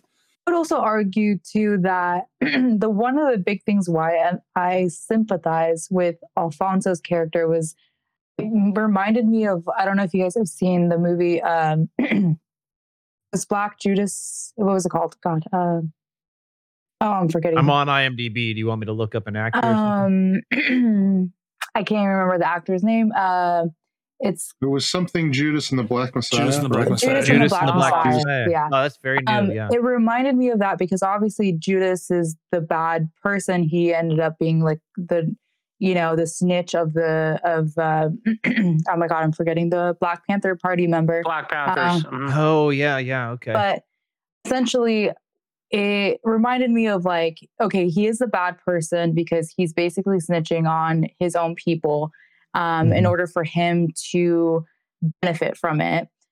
And this was kind of the same thing that Denzel Washington is kind of snitching on his own people to benefit and get ahead.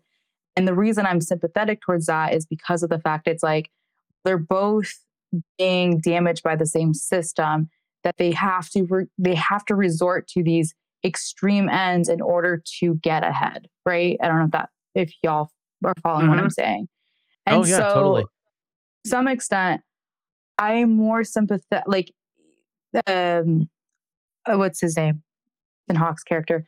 Um Hoyt. him him wanting to end the the the crime and all that stuff and like be the good person. It, it obviously he has good intentions, but what he's missing from that is that him being the kind of cop he wants to be um, to stop this crime isn't really actually ending crime. Like we know, like Yep. Good point. right, like being this badass cop is not what's actually going to help these people. It's like giving these people resources, giving them education, giving them the fair, you know, all that stuff.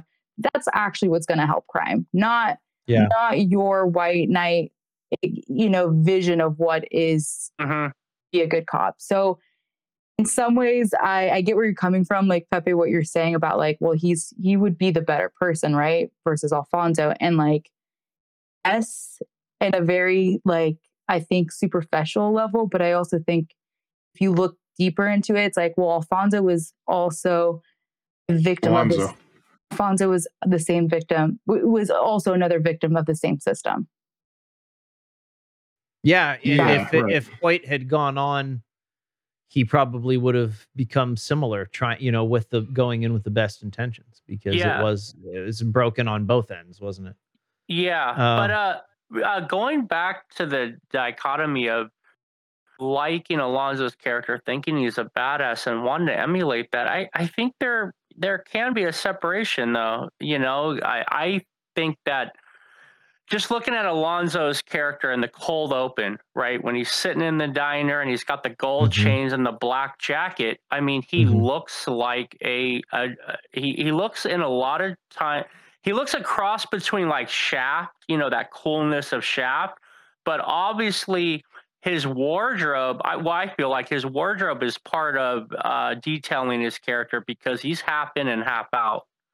Um, and then when he gets in his, you know, his ride, I'm just like, oh my god, yeah, he's definitely living that life. You know, he's straddling that line. And it reminded me actually of the movie Deep Cover. Uh, I think it was '86 with or thereabouts with Laurence Fishburne and Jeff Goldblum. But in that one, Laurence Fishburne is a cop who has to go deep undercover 92. and 92. Okay, so it was later. And he took a, like some type of personality test or something like that. And they felt Mhm. like he was a best candidate to be on, undercover because he had a lot of traits that were criminal in nature. And there's a line in that movie where he says, I've kind of lost whether I'm a cop trying to be a criminal or a criminal trying to be a cop. And that fits like Alonzo's character kind of to the T in that in that essence, you know? You know, I was thinking like how many movies have really done that where they've portrayed the corrupt police system sort of thing. I was like, probably this is one of the first ones that portrayed it as just unilaterally corrupt. But you know, as I was sitting here thinking and we're talking, I'm I was kind of compiling a short list. I don't know if it shows that the deep cover one was completely corrupt, but Serpico would be an early one, Serpico, right? yep, I was gonna LA say that. Confidential, Yep. uh, The Departed. Any any other Mhm. ones come to mind where they're where they're just like have the corrupt cop thing? I It's might have covered the, cop. the gamut there. Yeah, The there's, there's plenty of them. Oh yeah, the well, there's I don't know if the whole department They show corruption in systems. They show Yeah, the they do. corruption in The systems failure, at and the impact. Yeah. Yeah, that was such a good show. That was a early early uh, success. It's still there. talked about. It's still talked about. I yeah, I I watched it a couple of times through, and Mhm. um, it's probably worth another a third watch. What Yeah. what was the city it took place in again? I always forget. Uh, Bal- it was a Baltimore. I think it was Baltimore. Yeah, Was it was it? Baltimore. thanks. yeah, such a great series. If if you guys haven't watched that, Mhm. it was like still when like HBO was kind of like emerging as like this. Um, they're kind of cutting the path for what we now take kind of for granted with uh with TV. You know, like With the grittier, series. more grown up. Yeah, exactly. Yeah, Yeah. because they were um they were off fresh off the success of Oz, Sopranos, Six Feet Under. Yeah, I Oz think was got some one. acclaim, and then Mhm. they released The Wire, and it was like, oh my gosh, this is really Wire good. is amazing. Seriously good. And this kind of has a similar tone than, Mhm. as The Wire. And, and when did The Wire? Let me look up when The Wire came out, since I have it up. This reminded this reminded me a lot of the Shield, actually. Mm. That uh, that show, The Shield, with uh, Yeah. Michael Chiklis. Mm-hmm. Yeah, yeah, Chiklis. So what was his name? I I'm terrible with names. He had the name. Oh, his character's name? I don't remember yeah, what his yeah, character's yeah. name is. The it was the commish was a different show. Um, the Wire season. Yes, Wire came out in 2002, so definitely same Mhm. era. And what was the one you were talking about, Pepe? The Shield. I think that was his breakthrough show, right? Yeah, Michael Chiklis. Yeah, Chiklis. yeah, I think so. Oh, The Vic. Shield- That was his name, Vic Mackey. Yeah. yeah. The Shield came out in 2002, so same era. So interesting. Yeah. There was something going Yeah. on in that era, something where like the seriousness was was hitting. But uh, I kind of um, lost the thread there when I was talking about the uh, some of the actors in this that I wanted to talk about. That you've uh, seen him in. Raymond Cruz was the one with the tattoos on his face. Mhm. Um, he's been in a few th- notable things: Alien Resurrection, uh, Under Siege. Uh, he was one of the one of the guys in that. Uh, Clear and Present Danger. So a few a few kind of bigger ones in the '90s, and then this was kind of his later thing. Well, he played a big role steady. in. Uh, he played a big role in. Um, shit, that that show about the guy who cooks meth. Breaking Bad. Breaking Bad. Breaking Bad. Better- Yeah. He's also Better Call Saul. Yeah, Tuco. Yeah, he's also in Probably Better Call everyone Saul, knows yeah. him. Mhm. Yeah, everyone will know him as Tuco. Yeah, that's right. Mm-hmm. Good, good call. Um, but he's done a ton of TV. He's been in just about everything, from CSI. He's an intense. to He's an Breaking intense uh, actor. Yeah. He is closer. I'm just going through here. Um, major crimes, of course. So I said Better Call Saul. Um, I guess there was a Get Shorty TV series that was on for a second. He was in that. Yeah, and he's still doing stuff. Um, the Three Wise Men, Tom Berenger, he was a notable one. Uh, Scott Glenn, who played Roger. He was in Silence of the Lambs, Jack Crawford. Yeah. Um, Hunt for Red October, Backdraft, Sucker Punch. Um, still working. He was really uh, great. Uh, he was in the Leftovers TV series. If anybody saw that one, he was in the Daredevil TV series, which I really liked. That was probably the one of the better. Did you guys all like the? uh Speaking of Marvel, did you guys like the uh, Netflix uh, Marvel series at all? I don't want to digress too much. Can I get a quick consensus? I on liked? I liked the first season of Daredevil and Jessica Jones. Um, Yes, both, exactly. Both of the second seasons of both of those shows kind of lost my interest. Yep. I don't know what Me it too. was exactly. Uh, it was just Marvel fatigue at the time, or, or what. But uh, particularly the first season of Jessica Jones was really good. God, wasn't that? I was gonna say. I'm so glad you agree. Everyone has da- to watch the first season of Jessica Jones. I don't care Yeah. for really the rest of the Defenders thing. Um, some of it's it's kind of like hit or miss, but uh, definitely the first season of Jessica Jones was excellent. I mean, you put David Tennant in anything, it's like it's going to be worth watching. David so Tennant's good. incredible. Yeah. I made a joke about Mister Pur- uh, the Purple Man or Mister Purple or whatever to you, Pepe, and you didn't know it. So have you not seen that? No, I I haven't. No. Yeah, it's worth checking out. It's such he's such a good villain. Um, the kid, uh, Kygel N. Jolly, who played um Alonzo's son, never worked again. He was just in this one thing. So I Hmm. wonder if something happened where it was off-putting, or he's just like, yeah, I don't like this. At least his parents didn't force him to to keep working. And Letty, the girl who played the little uh, uh, Smiley's cousin who was acco- accosted, um, she's still working, doing a ton of stuff. Um, she was in something. She played another character named Letty in Harsh Times, which is a Tom Cruise movie. Um, she was in Saved by the Bell, the new class. She was one of the characters on that. Uh, from Dust Till Dawn, she was in that. Harsh Times was know, Tom Cruise or was it Christian Bale? Damn, that looks like Tom Cruise in the poster. You're right. It's Christian Bale. Yeah. I also want to show a picture of it just because it looks like him. Uh, let me let me actually do that just for those that are watching. That uh, that tell me that, tell me this doesn't look like Tom Cruise. Those who can see this, go ahead, Pepe. They'll, they'll be able to see it. Yeah, I was just gonna say that outfit that she's wearing when they come across her just like cracked me up. It was like, okay, did she buy her like school uniform at a sex shop? Like, what the fuck is this? It was it was like so ridiculous. It just cracked me up. Well, yeah, this movie, if if anything, had just stereotypes through and through. So we'll definitely admit that. Yeah, that's just yet a pile it on, right?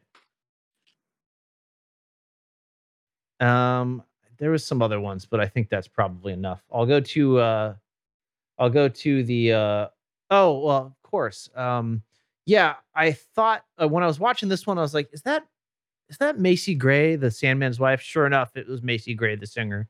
Oh Um, wow. and she did such a great job. Uh, Macy heck Gray, yeah. him his wife. Um, I didn't know she could act. She held her own with Ethan Hawke and Denzel in that scene. I'm gonna play a clip only Yeah. because uh, I have to give it up to her. She did such a great job, and um, there was some scary shit that went on in that scene.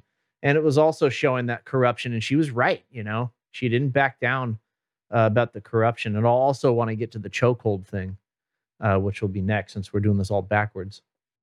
But uh, Macy Gray, she deserves a little call out. She did a wonderful job with some of the best actors in the business. Nice. Ma'am, please stay seated. Coming up here like you pay the rent, motherfucker. Sit down. And y'all stink. You got to get liquored up to do your business up in here. All right, sit down y'all now. stink. You gonna shoot me, boys? Dimitri, close your eyes. The punk ass cop is gonna shoot me. Sit down Okay, okay, okay, okay. Everything is fine. We made a mistake. Didn't find a damn thing. I'm very sorry. And uh, thanks for your cooperation. Let's go. I want to see that warrant. What? I want to see that goddamn warrant. There you go. Let's go.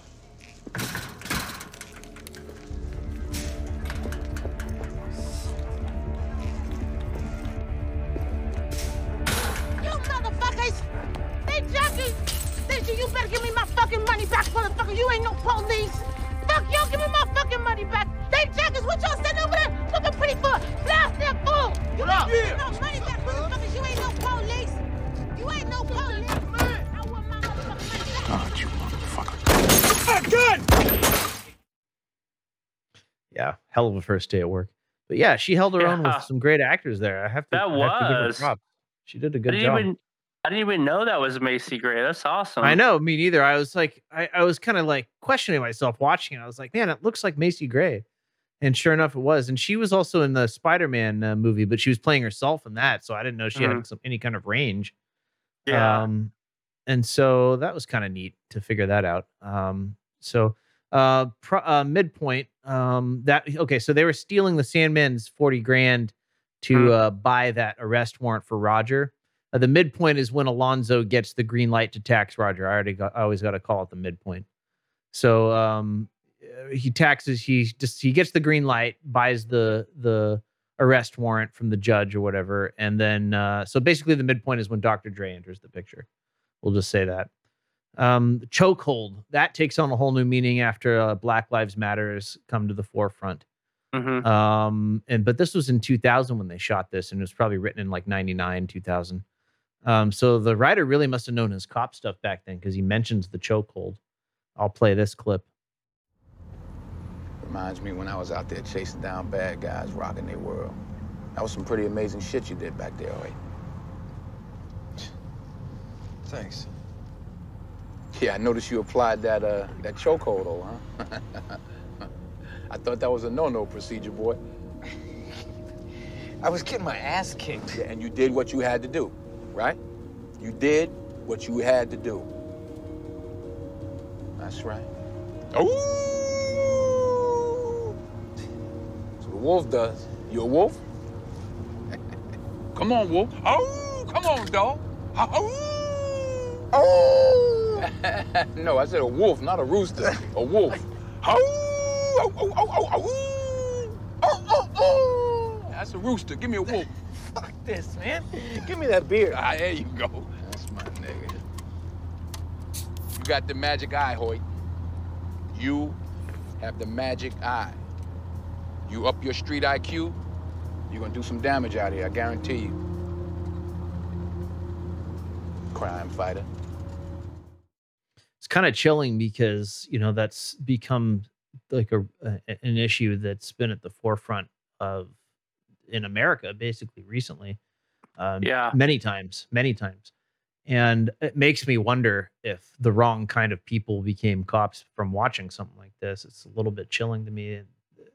You know, the the kind of person that would want watch this movie and come away like Kat was saying, like where where they would might watch this and want to be like that and think that that's what being a cop is like. Those are probably the exact kind of guys that would go out there and be fuckers and use those kind of holds on people. Kat's nodding. Yes. Yeah. I don't know. Am I am I going too far with with this fantasy or what? Or do you think that maybe that that applies? I mean, it's like I always try to like not go to the extreme of like, you know, arguably a lot of the media and movies that we watch is propaganda for some sort of ideals or values. But um Mm-hmm. um it's a yeah, watching this movie definitely reminded reminded me of like I'm like this feels like it could be used um yeah, I don't know, it's propaganda for to be a cop even though like again it's like it's it's like it could be a movie about like them being not good like obviously not good. it's like wolf of wall street it's like the guy leonardo dicaprio who he plays is not a good person but so Mhm. many unfortunately um men who watch that movie and they're like i want to be You want to him and it's like yeah. it's like what did you not watch that movie like Same with Goodfellas, you missed the whole They- point yeah They don't see the fall, right? Yeah, the wrong kind of per- like most of us will walk away being like, Jesus Christ, that guy was a mess. But like, you know, the wrong type of person this will send the wrong message to, or maybe it's the intended message. I don't I don't know. That's the debate. i debatable don't part. even think it's but they, I definitely think well, I, I definitely think some people will walk away with that movie or those types of movies like they would take some only the positive parts away or the you know like the billy badass part i guess would be the positive scare quote part that they they might be mm. attracted to it's going to attract I- the wrong type of people to police work is i guess what i'm saying Well, I would argue that like Wolf of Wall Street, this movie, you know, these type of movies that that it's it, it those roles, those bad guys are intentionally romanticized and glamorized. So I don't even think it's like the wrong people are going into it being like, I want to be like them. I think it's Okay. like intentionally like anyone. I mean, I mean, obviously, like there's a lot of people who watch movies and it's like, this is just a movie. I don't want to be anything like these characters. Like clearly, like there are people who are like are able to be like, this is just a story. This was just entertainment. I don't care to be anything like this. Unfortunately, like when you watch so much media after some point, um, it becomes part of your subconscious of what you idealize or what, you know, the way you perceive the world and stuff. And unfortunately, we do consume a lot of media. So it Yeah. does become, you know, to a point an issue. And um, but I think with these kind of movies, they do glamorize these awful people and these awful, uh, you know, unfor- I mean, at least these examples have all been men. They glamorize these really awful men, and it will. It, it's intentionally meant to make you feel like this person is a badass that you do want to be like, even if they are bad. It's true. Uh, I remember watching another. I remember I said I, that, you know, I came out of Karate Kid throwing high kicks, but really, it's like any of that media kind of you can't help but it rubs off on you a little bit, unless It- you're like really conscious of it and and you know, you know, uh, knowing that that can be an effect, you kind of can counteract it or whatever, and kind of realize it for what it is. I remember coming out of Pulp Fiction, and uh, my friends and I were kind of dickheads to each other after that because we were trying to be Tarantino or something. And uh, I remember thinking, yeah, we're okay. We need to like shake this off because this is this is stupid. You know, um, we don't have to you know play Pulp Fiction after we go watch it. You know, but um, I- think it it al- you almost can't help it. Uh, it kind of rubs off on you the things that you watch. You you come away. I came away at very least you're going to come away feeling a little anxious after watching something like this. I think definitely that uh, I think romanticize is the right word here. I think that that's kind of the problem. It's like you can make a movie where the thing that's happening is objectively bad, but you make it so good. You make you like you make the piece of media so enjoyable in like a visceral way. You know whether you know whatever that is. It's like a broader broader than just this film, but in some way it is so enjoyable. You know, in this case because Denzel Washington's character is so charismatic and so like fun to watch in a way um, that it rubs off on you in a way. It's like a lot of people said this with um, The Last of Us 2, the video game. That game what made made killing people so hyper realistic to the point that like you can feel the individual bones of someone's face cracking as you smash their head in in the vibration of the controller to the point where like some people are going to feel that and be like wow this feels incredible. I want to go do this to like people in real life. Like I, i'm not one of those people who believes that video games cause violence but i think that if you're a violent person the more violence you can experience the closer you can get to the real thing the go. more you're going to want the real thing and so it it does take a specific kind of person i do agree with what you said ben like a certain type of person sees this movie or plays a game like that and is like i'm very into this this thing this has triggered something in me and i want to go seek this out in real yes, life Thank you, because you're saying it more eloquently than I than I put it. And so yeah, that's kind of what I was trying to get at. There's Yep. it's going to appeal and the they don't like for me, I see the downfall part and I'm like, yep, that's why you don't want to, you know, dot dot dot. But um some people aren't are just the other the romanticized part and the upswing part of the movie and the narrative that's the part they're going to see. And the other part I, I don't know what what is it about a, a person that wouldn't see the downfall part and factor that in? Uh, Well- am i am i totally off base here Well, I think so. Uh, the characters that Kat described, like the Wolf of Wall Street, Alonzo Mhm. here, Scarface earlier, it, it, there is an appeal to, and this is just very general. You, you know, if we get that one common email, you know, um, but um, it, it's an appeal to the male psyche because we do, Okay. as males, tend to right. These are just tendencies.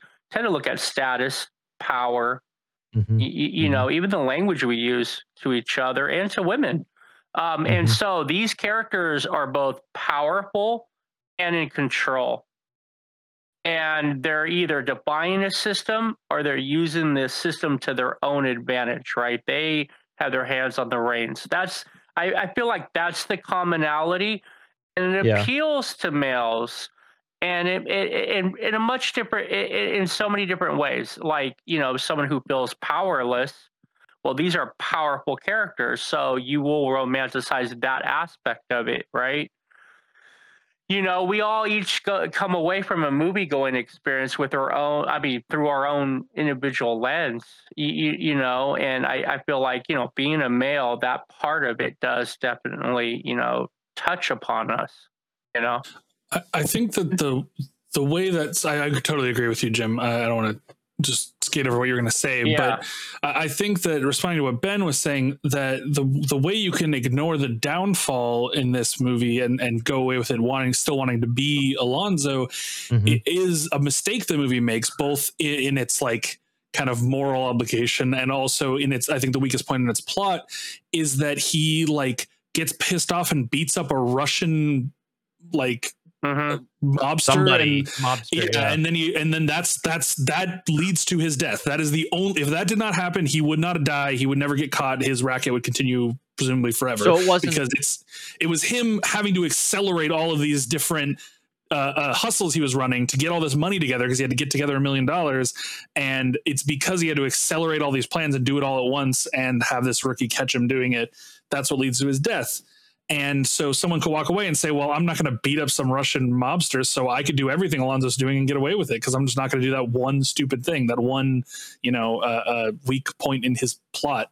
yeah now Uh, i know literally. what not to do so i can be Yeah. the uh the mega alonzo or whatever Oh, pepe where's the disconnect you're going to talk on this right Well, I, I just well, I'll say I was hoping to say two things, but I think the first thing is that that Alonzo is a badass is what this movie is about. Mm-hmm. I think that just is. What percentage of this movie is Alonzo being Billy Badass? Like ninety nine percent. What until the percentage very of very it? end What percentage of it is him getting his comeuppance? Like two minutes, right? Yeah. So yeah. this movie that's is it. about him being a badass. That's what this whole movie's about. Um, So how do we fix think- it? Do we balance that with less of a ba- I mean, not fix it, but I mean, if we were going to, if we were, if our goal was solely to like sell the like lesson to not be like him to those who might take it the wrong way, what do we do to balance that out? Well, I don't. Th- I don't know that you could make this. I mean, you'd have to. This it would be a different movie, right? It would be a Oh, totally it would. different It movie. would. Yeah. Say we want to ruin it though, right? So the- Let's so make the- a bad movie, but So our the- only goal was to like not have people take the wrong lesson.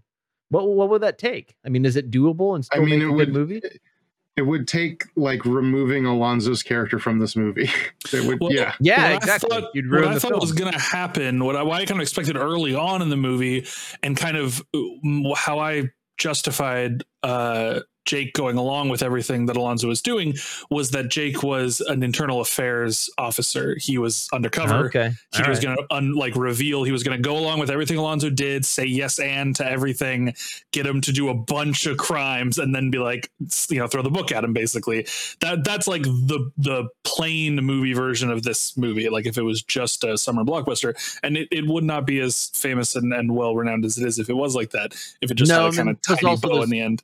There's no breadcrumbs to that end either in, in Yeah. the film. So we'd be like, oh, that was a fast one, you know. You But- have, but I you almost have to have is- those clues there if you're going to do that. I, I think this is a problem that's like systemic to this genre, though, right? Because Okay. it kind of has this. Like you might have heard this saying that like it's impossible to make an anti-war movie. Like, have you heard that before? No, but uh, my brain is uh, the the gears are spinning on that. But continue. Yeah, I mean, I think it's I think it's similar with gangster movies. It's impossible to make an anti-gangster movie because, like, even like even like Godfather and Godfather 2 Mhm. like, you know, like there's like I, like even There's still my- an like, appeal I- there, right? Like, hey, Well, uh, Don Corleone is that- pretty yeah, cool. That's the thing. It is appealing, right? Yeah, it is. And like you have you have a whole like you have a whole generation of th- th- that idea becomes the sort of like defining mark of a whole like race of Italian Americans, you know. Oh, okay, Martin Scorsese's films. I love Martin Scorsese's films. They are all basically that what you're describing, aren't they? There's probably Well, a few. not there's all of them, Not no. all of them, but all the ones that I really like. okay, like Goodfellas and Casino and The Departed, etc. You know those ones that he's really well known for. But I think that I think that when you when you see that you can like come to the further realization that it's that like um to make something really bad really well is a thing that is possible. Mhm. And then when you like realize that you realize that like there are that like media is dangerous. you know, because you can make bad things really, really appealing. And that doesn't just happen in movies, it happens in everything. Mhm. I It think we're getting music, a lot of happens in comeuppance books. right now in our happens in society. we're getting a lot of comeuppance from that, and it's almost like social media is like the crack of media or something in that sense. Yeah, right. Yeah. Well, social media, I think, is the evils of social media is, I think, somewhat different. But um, I see what you mean, though. Yeah. Want to add because this is what I was really like thinking about, at, especially at the end when um, Alfonso's character says something like, "If you if you want to be a man, you you got to kill," or something like, "You're not a man if you don't kill." Like that was one of his lines, and just that one that that's not a line that I've not heard in other movies before, right? Like it's like yeah, you gotta like you gotta fight, you gotta you gotta kill if you want to be a man. And so like, of course, if you think about it, it's like no, I don't have to kill or fight anyone to be a man. Like that's stupid. But when you keep hearing kind of those things subliminally told like throughout so many movies that you watch that are very like hyper violent like it, it really um romanticizes violence it's like you can't i don't know i i just i think about all these this genre specifically like action packed or like lobster movies and all these things it's like they're entertaining but at the same time they're very much like catered towards like men like a male fantasy that I don't understand. Like as a woman, I Yeah. don't understand. And I also think that a lot of these movies, like The Godfather, Scarface, all these movies that are like, of course, they're good and they're iconic. But I'm like, if this was just, if this was just like shown to like a female audience, would this movie been as good as it as as it it was received? Like, Yeah, sure. I, a don't know if that point. if that makes sense, but it's, it's no, and I even as a guy, I don't think I understand it. Just real quick, I don't. I'm. We're also in this conversation. I'm realizing I don't really get it either. There is an appeal there, but I I'm having trouble. I guess it's just the yeah something about the male psyche or something that we crave that kind of status uh fantasy or something. yeah It's a and- that's that's just always like my general feeling about these movies where i'm like i can understand why it's good i get it but i don't get the hype. And i don't and it seems like i it's always very much hyped with with men. And and, I, and i'm just like i this must be like this must cater to like sort of male fantasy that i just i don't understand maybe in the same way like i don't know romance movies are catered towards the female fantasy i don't know Sure. um, and those are obviously really huge generalizations, but um, They are, there's but something you know, my there. wife and I are like the cliche of that because she won't, she wouldn't like Training Day, and I don't. She loves like Lifetime movies and stuff. There's something about, and she knows they're like low budget, and you know, a lot of them are crappy writing and stuff. Many of them are, but there's something there that's kind of like that she that she finds appealing or whatever. And like couples arguing on like 90 Day Fiance, and I'm just like, oh God, please turn it off. But uh, something there is appealing to her and maybe she doesn't exactly know what it is just in the same way that i'm having trouble kind of um, putting my finger on what it is about these movies that i love because i do love them i god i remember i still remember the first time i watched the godfather and the impact it had on me. Yes. Well, I mean, I don't think it's that big of a mystery. I mean, like men and women have different interests and are interested in different mm, things. yeah. But can I add that women? i know if- that but i mean what's the mechanism under under mm. there what what is it that it's satisfying it I mean, can I? you know so the fundamental the foundation of it if women like romance, which is about love, and men like violent movies that are about violence and power, oh, doesn't that or like doesn't that tell you what? Like that's a huge indication. And I don't and I don't think it's that hard to like objectively i think the people that are interested in in in content that is about love are tend tend to be more i don't know uh like how much okay, i'm trying to say this like You- nicely we know you're generalizing so it's okay I know I know I'm very very much generalizing, but um I'm also trying to say this nicely. Like men are interested in content that's about violence and like overpowering other people. yes It's not a good thing about men. That does not say a good thing about men. If women are interested about love, that's not a bad thing about women. Like like Okay. I don't think you know, love is a I'll- good thing and Allow me to violence is a bad though. thing. It is, but I okay. So this is going just basically back to evolution, and uh, this is just when I'm talking about what is the foundation of this.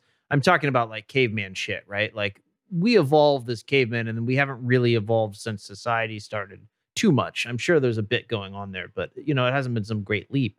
And so the things that we react to now in our modern society are really just like going back into the, the that primal thing that we came up with. So yeah, uh, being a strong uh, alpha male, you know, with the status and the ability to win in violent in a very violent universe, world, whatever uh, that we came into, uh, that was very important. And the men who weren't like that were killed, right? And so like the ones that were like that survived, and there we and there we have it.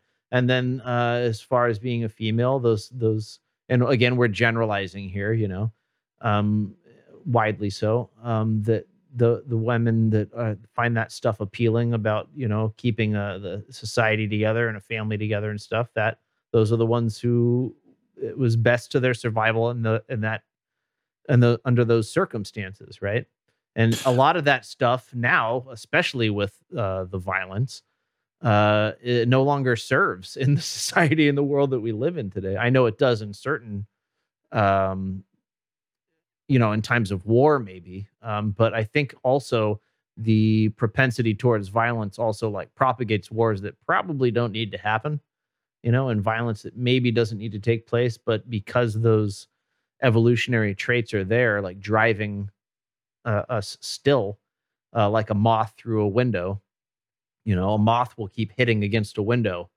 uh, if it sees a light on the other side and it, there's no mechanism in its brain to tell it hey there's a clear window there you should fly around it. Like that just there, there was no evolution there in the moth so it's kind of like similar right? Yeah, I mean, there's also I think uh, a nature versus nurture argument here, and you know, obviously that's a whole tangent, but like you know, it depends also on on how you're raised and the sort of cultural norms you're injected with. Like I, uh, you know, I was raised by my mother since I was like six years old, and movies like this do nothing for me. I don't get any thrill watching violence. I don't watch. I don't like watching people being you know dominated you know that that mm-hmm, whole like mm-hmm. none of that that like base male instinct is in me. I don't have any of it because i was not raised mm-hmm, by a father who had been taught that that was how men should act because like you know as you go backward in the generations those men are more and more willing to accept those norms. And so if you were someone who was raised by your father primarily you'll probably have more of those male traits. If he if he was Maybe. raised by his father primarily you know a lot of it's to, to a learned certain behavior. Point. there's also yeah. there's also uh, you know and again and the, the important point i was making was that yes we are generalizing. So there's also you know room for uh different types within that. But you know in a general sense like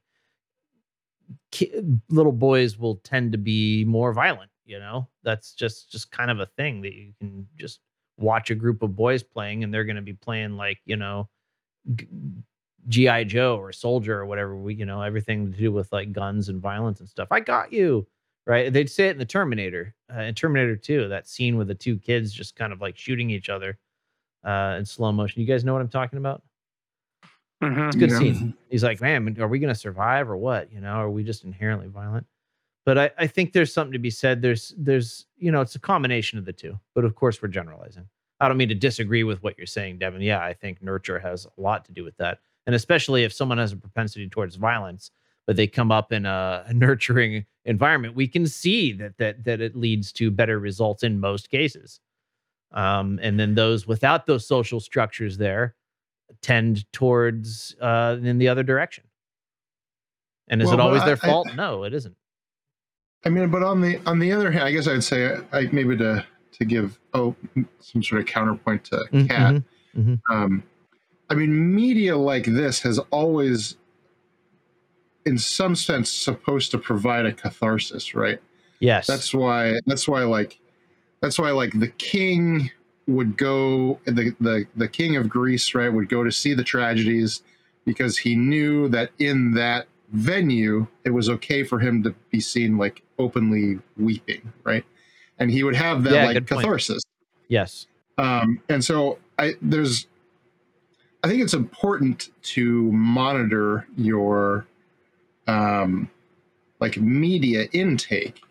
Um, Sure. because like like recently I went and saw Audition in the theater and I had seen that um, movie like a long time ago in like a different time of my life and like this time when I sat through it I was like why did I put myself through this you know Mhm.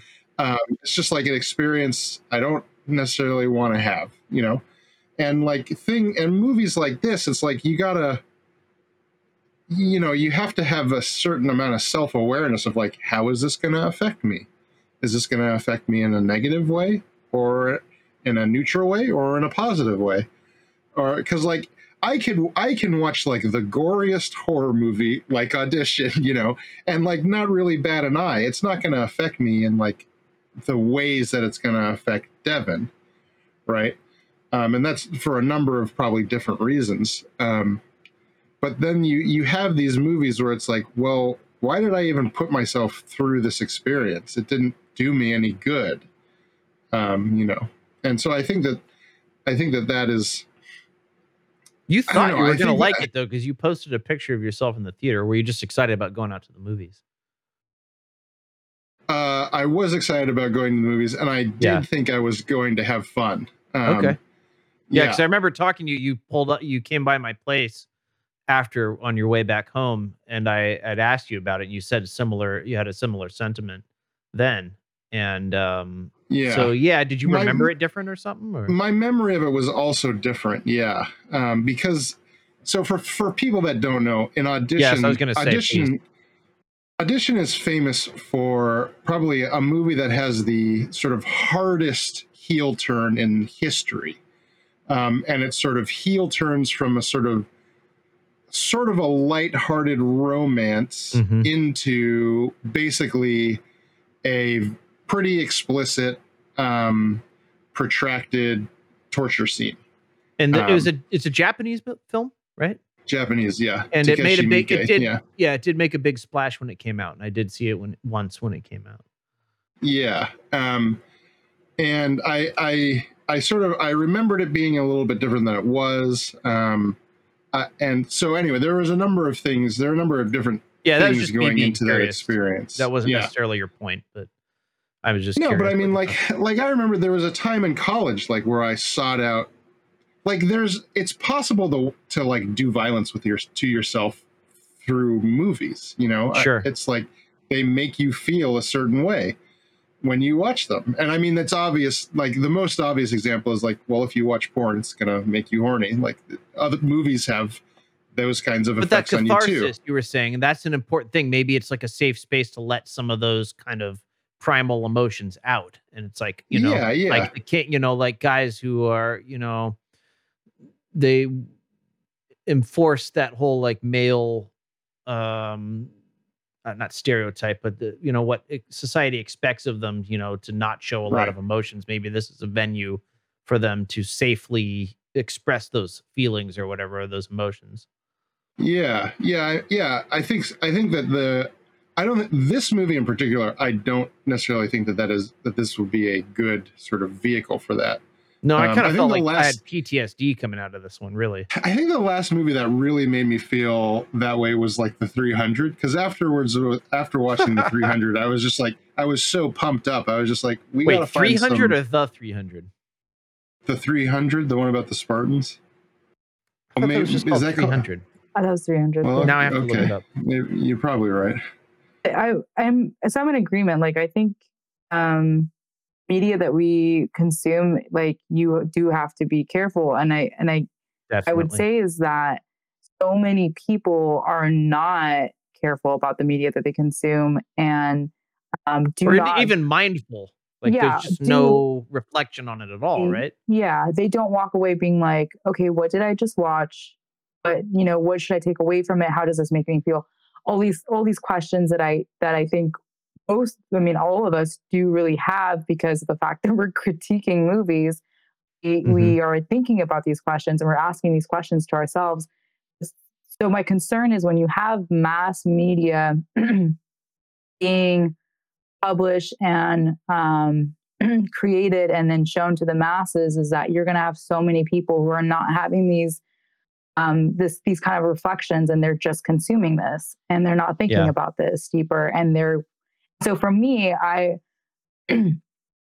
i i put more of that responsibility on the people creating the media and and and, and publishing it because it's kind Yeah. of like you do have to somewhat be a gatekeeper or at least or conscious conscientious enough to make these decisions for for for so many people who are not going to be asking these questions to themselves um and so you know again with this movie with training day it's like you know both ben and devin were talking about it's like well you you know obviously an individual watching this movie gets to kind of decide what they take away from it and not everyone's going to obviously wa- watch this movie thinking i want to be that person. But for me i put more of that responsibility not so much on the individual but on the the people that create this media and and and put that out there in the first place. Because i'm like okay what are you making and what are your intentions and how is that going to affect people? And i think i think these are questions and and just conversations that are really having are being had now because of social media and the and the huge impact that's had on yeah. all of us woken us and up hasn't it? Yeah on everything that we really haven't had conversations of talking about how much the how much media affects us and our in our, in our psyche um, but do you know you know who was an early voice of that i'll play as i have one line from him I like you exactly as you are. Mr. Rogers. Mr. Rogers. You talked about this for years. You talk about being mindful of the that kind of media, and maybe more of an extreme than is is necessary. I don't know, but maybe that's a conversation worth having. But I think I see in society uh, really quick. I'm sorry uh, uh, if I don't get this out, I'll forget. Um, in society, I, I kind of see us as like I know that people think of ourselves at this point, you know, at least compared to what come before, as like we're very advanced. But I just see us right now as kind of spinning out of control and kind of like uh you know handing a teenager uh the keys to like a, a mustang or something you know just it's a lot of power and not a lot of responsibility yet so a lot of the stuff that you're talking about kat that's like you know it is maybe time to have those conversations where we need to be more mindful uh, even as media producers about what we're putting out there and why and then again as viewers i know in a certain point in my life that i wasn't mindful and i would just you know, I was out for any experience. I just barraged myself with any movie I could get my hands on and didn't think about it and wasn't really reflective on it. But much more so now, I'm like a little more choosy. And again, with like, you know, if I, I don't want to watch something about couples necessarily like arguing on um, on reality TV. Like I, I don't want to invite that into my home. Uh, and sorry, Mhm. I know I kind of uh, cut in the middle there. Um, so please do continue. just my last thing is the difficult thing that we face now and i mean we have in general is we don't like when we go into to watch a movie like sure we have a summary we may have a trailer we don't really know what Mhm. we're gonna watch until after we've watched it so it's not like we go into That's a good movies point. Knowing like okay i'm gonna watch this garbage of a movie and that i wasted i am gonna hate that i wasted so much time watching until after you've watched it that you will know that. And right now it's because of scrolling on social media too it's like there's so much media that we get exposed to that we have no idea that we're going to get exposed to until after the fact. And um that's and that's again why i think it's so much more important to put the emphasis and the responsibility on the people creating the media versus the individual consuming it because it's a much more difficult for the individual to know what they're going to consume versus the people who Okay. are creating the media who know what they're going to be publishing if that makes sense No, no, excellent point and very well made. I've seen stuff on Reddit that I can't unsee, and uh, I take your point completely. Uh, I think Um, it's. I think we do need to be more responsible in that regard as producers. Yeah, so, I feel like uh, I'm kind of split down the middle because I feel like social media. Yes, we we should be intentional, and the people that are producing this should also be intentional, right? You know, if their only gambit is how long can I get people's eyes glued to my certain widget or whatever, that's an issue, right? And that's what's really coming to bear because we're spending so much time of our lives glued to social media and it's having other impacts where we feel like the it's becoming more and more we feel the real is in the virtual rather than in the real whereas where it should be you know? Um, and that and you can see examples of that all over the place. But when it comes to movies and shows i'm a little split. Yes there should be intentionality. There should be some level of conscientious you know towards your audience but I look at it in two different ways. Can a movie be all things to all people? I don't think so. Mm-hmm. And I also look at movies and shows as as uh, as works of art. So in this movie, which is the one that we're talking about, it is a mm-hmm. dark tale. We get a chance as a eh, eh, to have a lens into a very, to me at least, very realistic environment. It's very dark. It's very gritty. The things that you you, you know, the atmosphere of where you know uh, Alonzo and his part, you know, where Alonzo takes his partner. These are bad places, but they Yeah. feel really realistic. You know, you had said chokehold, you know, and that being prescient, you know, of the things that we're dealing with now. So, any, anyways, getting back to the to the point I was trying to make is as a work of art, does it have this overarching moral obligation? Because I heard that word used uh, much earlier.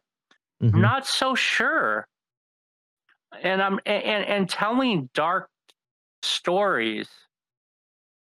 Um, telling telling dark stories. I mean, you, the subject matter, the themes, they're not comfortable whatsoever.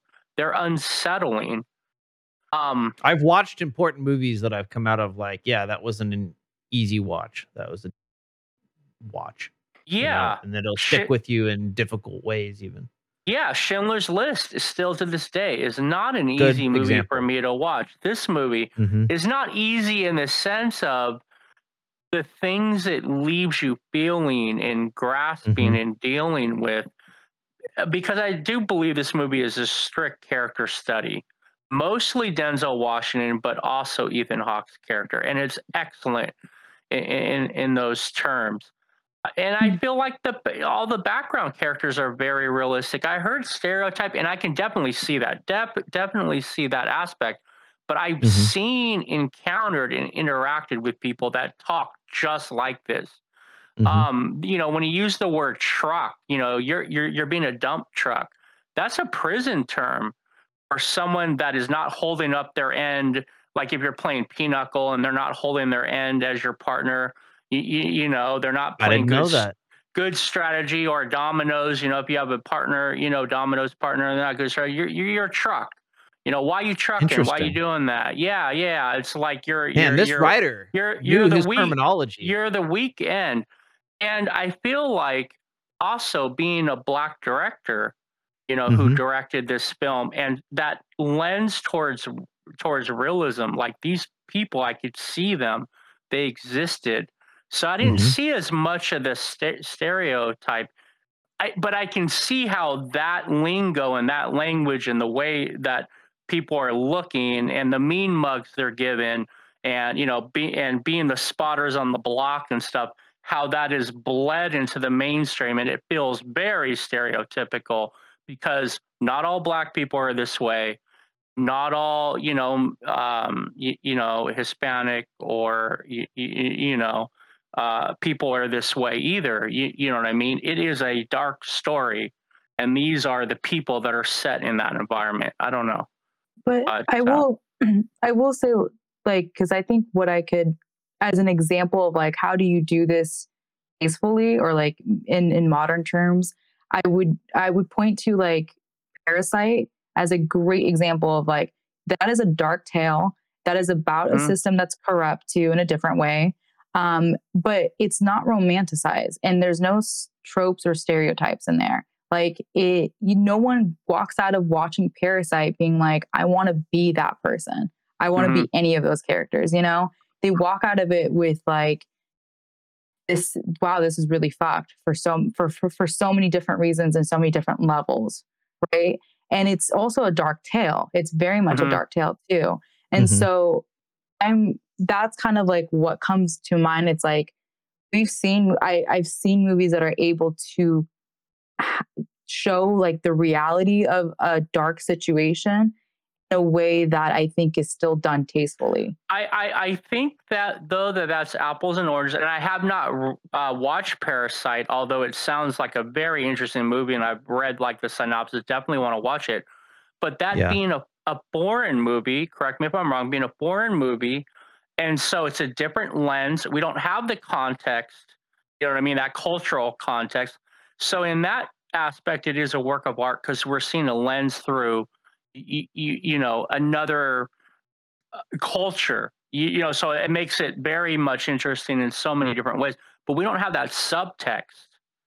You So know, that's an interesting point. so Um, Well, I mean, if I I, might add is- to this, if I might add to this real quick, uh, and I feel like kind of as a white dude that I'm walking into a minefield here, maybe. But um, my thought is is that yes, this is a stereo. There's people in this are stereotypes. Um, in in that it doesn't show that there are other types of those people, right? Mhm. uh, Hmm, kind of what Jim okay. was already saying, right? But Mhm. um, but it does center on the types that are typically that like maybe racists might use as examples of what they think an entire race of people are like. mhm. Um, so yeah, maybe stereotypes, yes, but they're not caricatures like they like some of the older like cringy cartoons would do, you yeah, know right. I, I understand um, what you're or, saying. or in the 60s so it's not like you know uh, what what's that character in uh there's Long Duck Dong, and then there's the the guy Hong in Kong uh, Phooey? Breakfast. There's got well, sure, but uh, uh Long Duck Dong's I think like 16 but candles. But going back like, to the- the 60s, the there's Breakfast Sam- at Tiffany's, you know that kind of stuff. It didn't reach that level.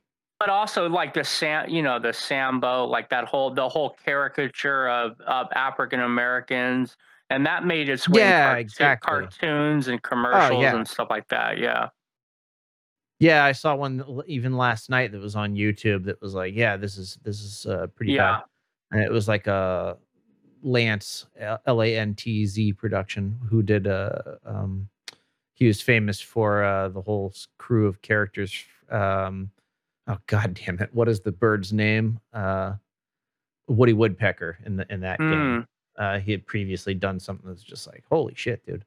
Um and so yeah it doesn't reach that level. That's all i'm saying but feel free to push back on that. But uh yeah any uh, let's uh kind of give our final thoughts if we're going to and and uh and move forward because i think we've gotten some good conversation but we are running long Uh, well, just one other thing I wanted to mention. Yeah, yeah, get in there. um, Before I fall asleep. um, yeah yeah i saw that i saw you doing the thing Yeah, I, um, this I was just mentioning this before we started recording, and, and it doesn't really didn't really fit into anything we, we discussed, but wanted to mention that this this film very clearly inspired the Grand Theft Auto series, specifically Grand Theft Auto San Andreas, which came out about four years after this film. Um, it has a lot of the same tropes uh, and and stereotypes. Obviously, uh, there there is a great number of very problematic portrayals in that game, which I recognize. Um, but also the the storyline is very similar. It focuses on a crooked cop played by Samuel L. Jackson, one of his only ever video game appearances. He does an excellent Hmm. job. He's a very good voice actor. Uh, and uh, but you play as a as one of these people being extorted. Basically, that that guy in the ghetto that turns on Alonzo. You're basically that guy That in, guy. in San Yeah, Andreas. exactly. Yeah. Yep. Um, the one who's trying to keep his family together is trying to look out for his his you know family and and is trying to go up against this crooked cop who thinks he can control the the neighborhood. Um and uh yeah just an interesting a, a more enjoyable story at least in terms of like you are a person who is downtrodden you know fighting against this system and and win in the end. You know it is not Mhm. like a just a horrifically sad ending as you are doomed to die um i mean i guess maybe you could read it that way it's been but so uh, long a little more heroic for me. I'll take your word on it. I just remember, like, man, why does CJ get to drive? And I also remember that that was one of the lines because your character's name. I think it was CJ. Did I remember CJ, that yeah. correctly? Yeah, yeah. And then the other thing was, is I remember the more you ran, the more stamina you got. So I remember like running a lot on purpose to like build my stamina up for later uh, as a as a as a game uh, thing. You were But uh, I remember really liking. Yeah, exactly. I remember just like, well, you know, I could take, a, I could go steal this car right here, or I could just run over there to the barber shop or wherever I'm heading, uh, and build my stamina up for when I get the, you know, three star uh, police uh, alert going.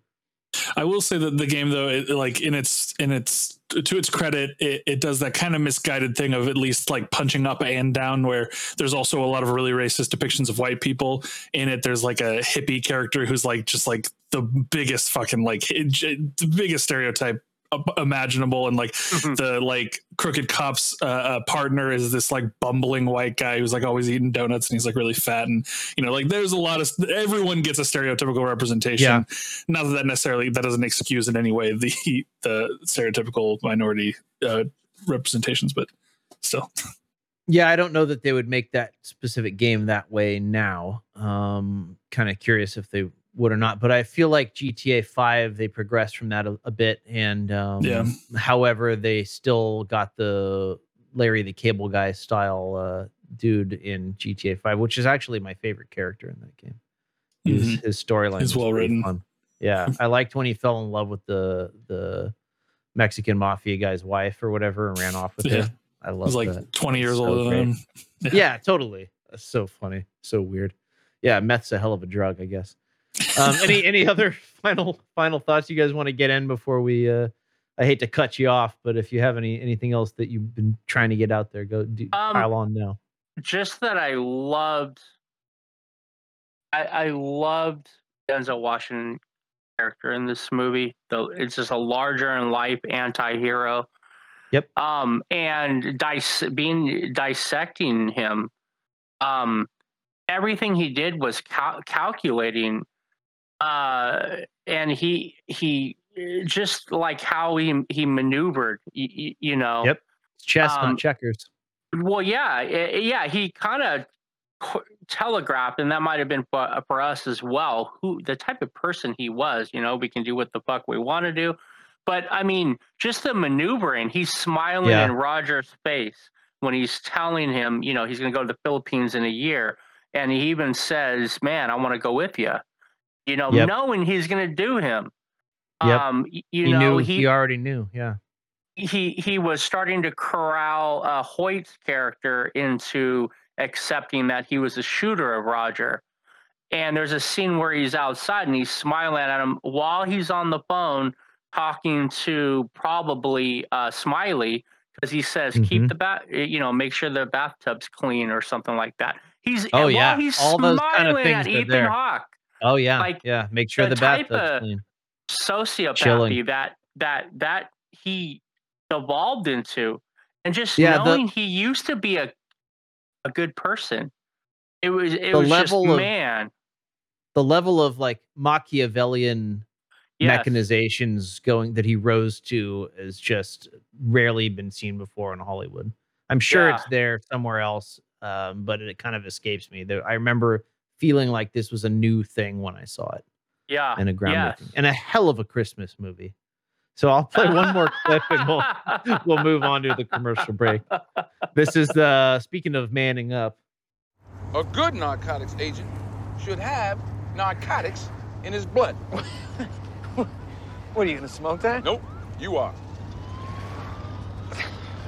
Hell if I am. Yeah? Yeah. You not? No. Why, you're a Mormon or something? You're Jesus freak? No, man, I'm not losing my job. This is your job. I can't do that. Smoke it. No. This ain't a test. Just take a hit. Take a hit. Man, listen, I became a cop to stop people from using. Yeah, yeah, blah, blah, blah, blah, blah. It's not a review board. And it ain't cocaine. Take a hit. No, man. Jesus Christ. Yeah, right. If I was a dealer, you'd be dead by now, motherfucker. You turn shit down on the street, and the chief brings your wife a crisply folded flag. What the fuck is wrong with you? Talking about, you You know what? I don't want you in my unit. I don't want you in my division. Get the fuck out of my car. Go back to the valley, rookie. Poop butt ass.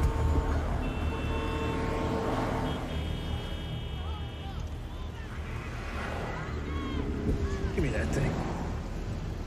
I'll smoke it, man. Give it to me. You want me to smoke it, I'll smoke it.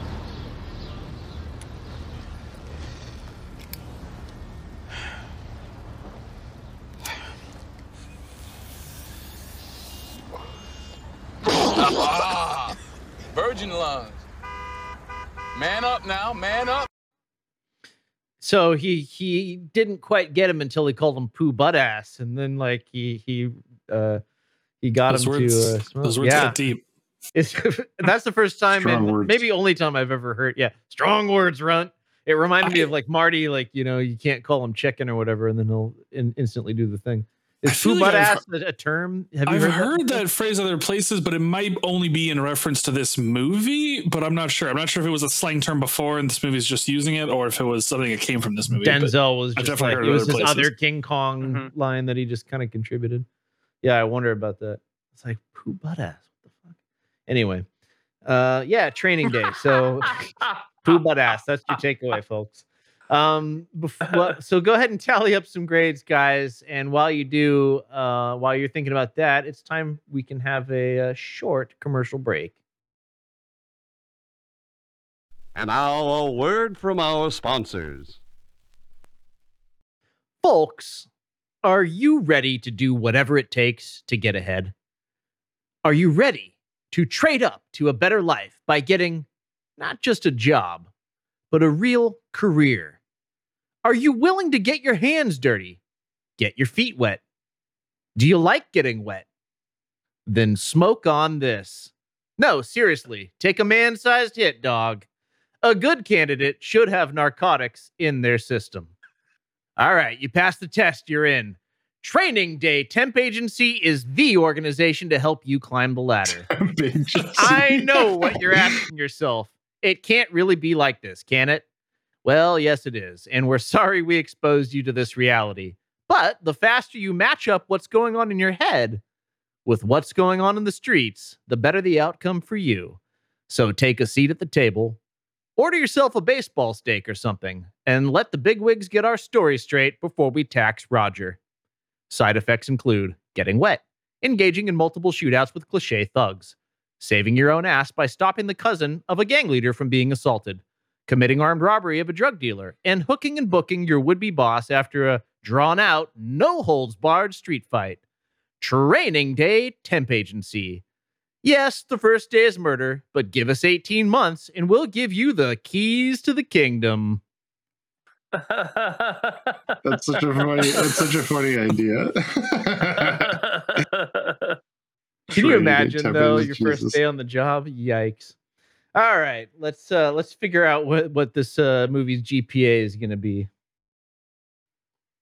If I can find my sound clip.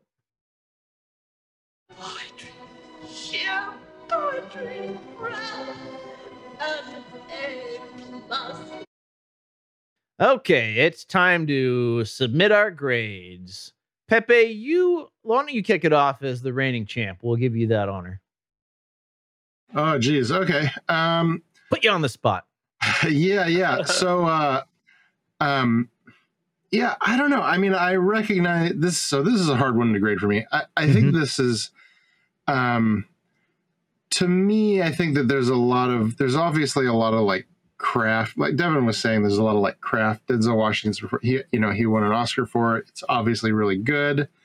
Um, this movie is also really well to me at least it's really easy to watch it just has a sort of internal it just sort of pulls you along you just it's easy to stay with it's easy to watch um and those are all pretty those are all good qualities for a movie to have um uh so all of that being said uh i feel like i've i've detailed my issues with this movie and movies like it well enough Yeah. um i think i will um, I think I'll give this movie a B plus. Yeah, okay. I can buy that. I won't I won't challenge you on that. Um yeah, and so I'll keep it short and sweet and I'll dredge up your joke earlier and we'll just uh just for the fun of it go back to the gutter one more time. I'll give training day a training bra A. Yeah. Yeah, I, That's I detailed what I liked about it. Yeah, I mean it was a bad joke then it's a bad joke now. What are you gonna do? Um, yeah, but I, I give I'll give it an A just to keep it short. Uh, I think we we discussed it enough. Uh, it's still it's one of the ones I still remember watching. Had a huge impact on me. I've seen it a dozen times. I'll probably watch it, you know, another dozen times before uh, before it all ends. So uh, I I I'd feel like I was lying to the audience or myself if I didn't give it an A. Kat, where do you uh, stand on Training Day? Um, I think for me it's a B minus. I think Mhm. that I can I appreciate a lot of what it has. I think yeah, it was shot well. The dialogue, the acting. Um, there's a lot of it, it's definitely entertaining, and you. As for me, it was like a like a kind of like a thrill ride. Like I was just tagging along with them throughout this whole experience. Um, so those are all great qualities, like Pepe was also saying. Um, but for the reasons I've kind of uh, already stated in this pod, in this episode, of why you know some of my critiques of this movie, I, it's kind of in the lower end of the, of the B B range. So Yep. yeah, Yep. Yeah, and you said objectively it was a scare quote good movie as far as like how it was made and stuff. So we get that. Yeah, if you're skipping forward to just the grades, go back and, and the, check out the conversation for more. Uh, but yeah, B minus is about what I would have pegged that uh, your grade to be. Uh, Devin, where are we at? Draining Bay. That would be my porn my porn title of this, my porn parody. Draining Oh, Bay. Like okay. B A E. There you go. Draining Okay. Bay. Yeah. All right. Uh, now I'm now I'm sorry I wasn't kind of working out a new. Yeah, there. yeah, I've been thinking about But it that actually episode. seems like fun. Yeah, I good- might want to watch good job. that movie. Um so That'll my- be a different grade- category, but it could, it could be covered. All right, sorry. Go ahead. Like uh, like Pepe alluded to me alluding to, I think that this movie is uh, like very well crafted. Uh, like you know, almost nothing technically wrong with it at all. Uh, but on the other hand, you know, it made me very anxious watching it. It's not the type of movie I would ever seek out to watch on my own. It made me very sad. Um, and so like, you know, because of the former, I can't give it too low of a grade. Because of the latter, I can't give it too high. So I think for Mhm. me, it's like a C. Um, I, I think C's a low grade.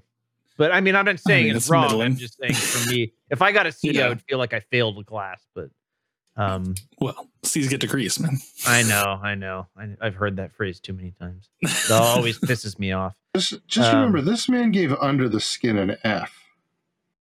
Oh, that. Oh, yeah, that's right. Yeah. Okay.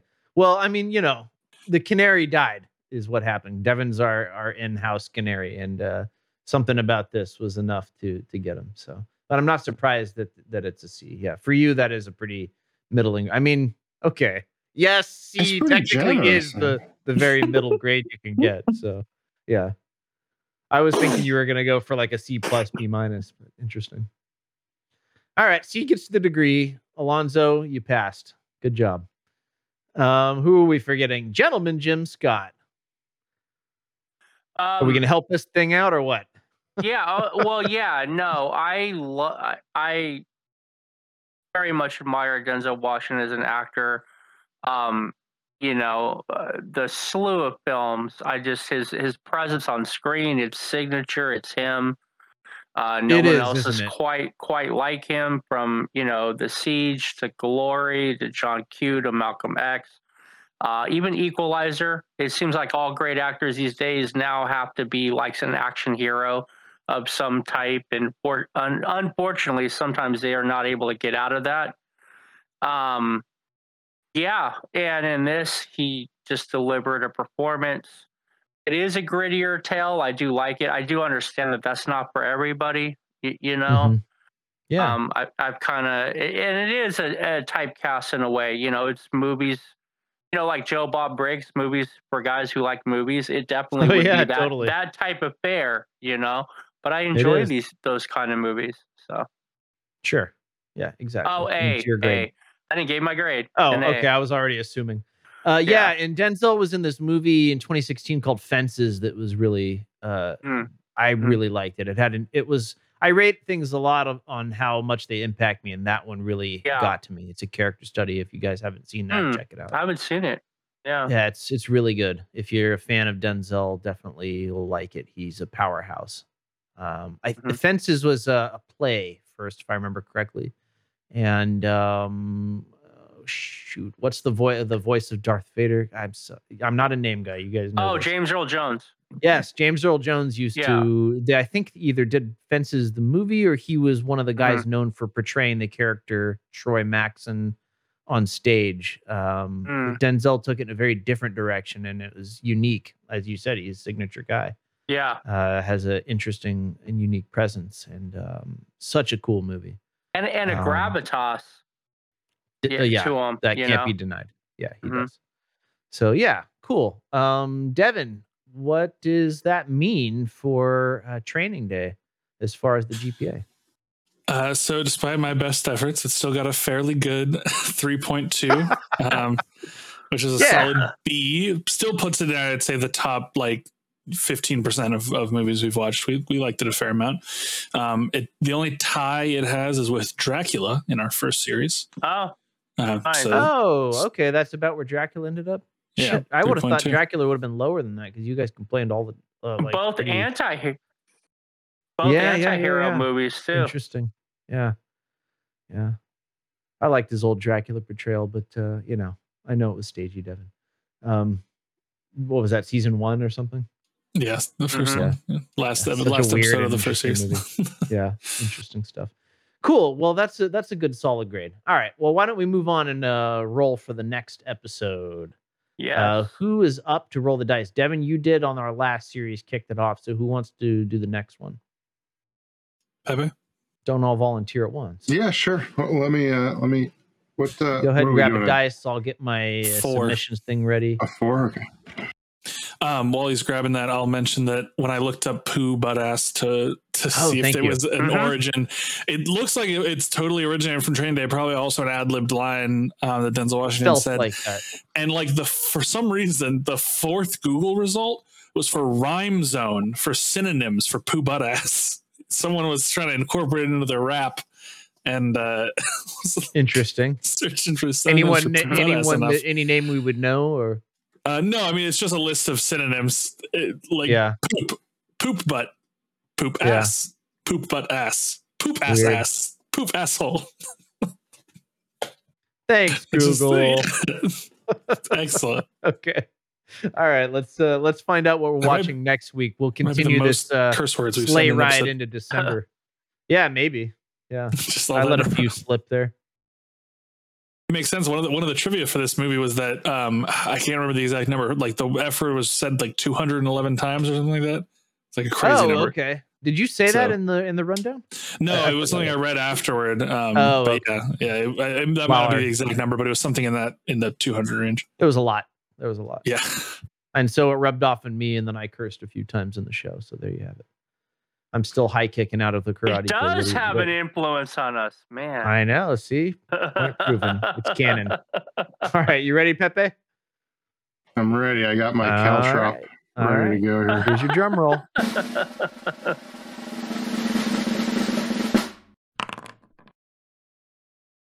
It's a it's a two. It's a two. It's a two. Okay, continuing this sleigh ride into the Christmas season. We'll be watching Truman Capote's A Christmas Memory. It uh, came out in 1966. Director Frank Perry. And you can watch this movie for free on YouTube. So just Google Truman Capote's A Christmas Memory and uh, watch it away on YouTube for free. And we will be discussing that next week. Series six, episode two, our Christmas uh, themed and good bad movie. So I'll be curious. Uh, That on sounds all like a these. joke title. What a Christmas memory? Truman Capote's like yeah, like Truman Capote's in anything. Sounds like a joke title to me. Because you're because you know who Truman Capote is, and and just or do you think I- the title well, just sounds funny? I do know who Truman Capote is, but it, it No, just sounds like a that, yeah. yeah. It, just, it sounds like a it sounds like a joke title to me. Like Yeah. Well, we'll find out. I mean, most yeah, most now I serious think films don't begin with an apostrophe s. Yeah. Yeah. No, I just think this is Pepe's way of throwing it off, uh, throwing the scent Mhm. off of himself. I think this Oh, his man.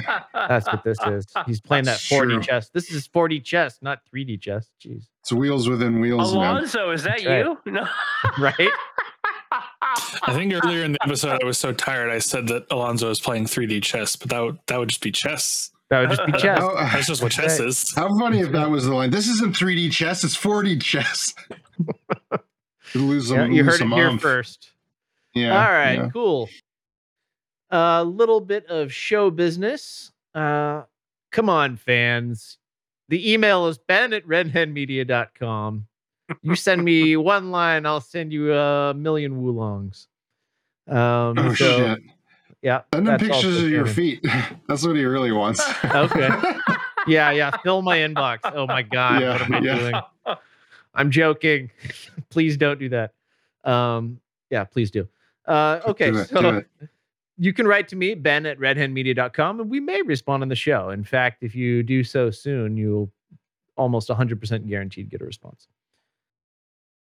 So I think that's about it. We're Show trying to always ends right now, wrap right? things up. Yep. There's nothing else They that ever, there- ever, nothing ever, ever comes after this. ever. No. Look, still looking. Hang on. Let's let's stop.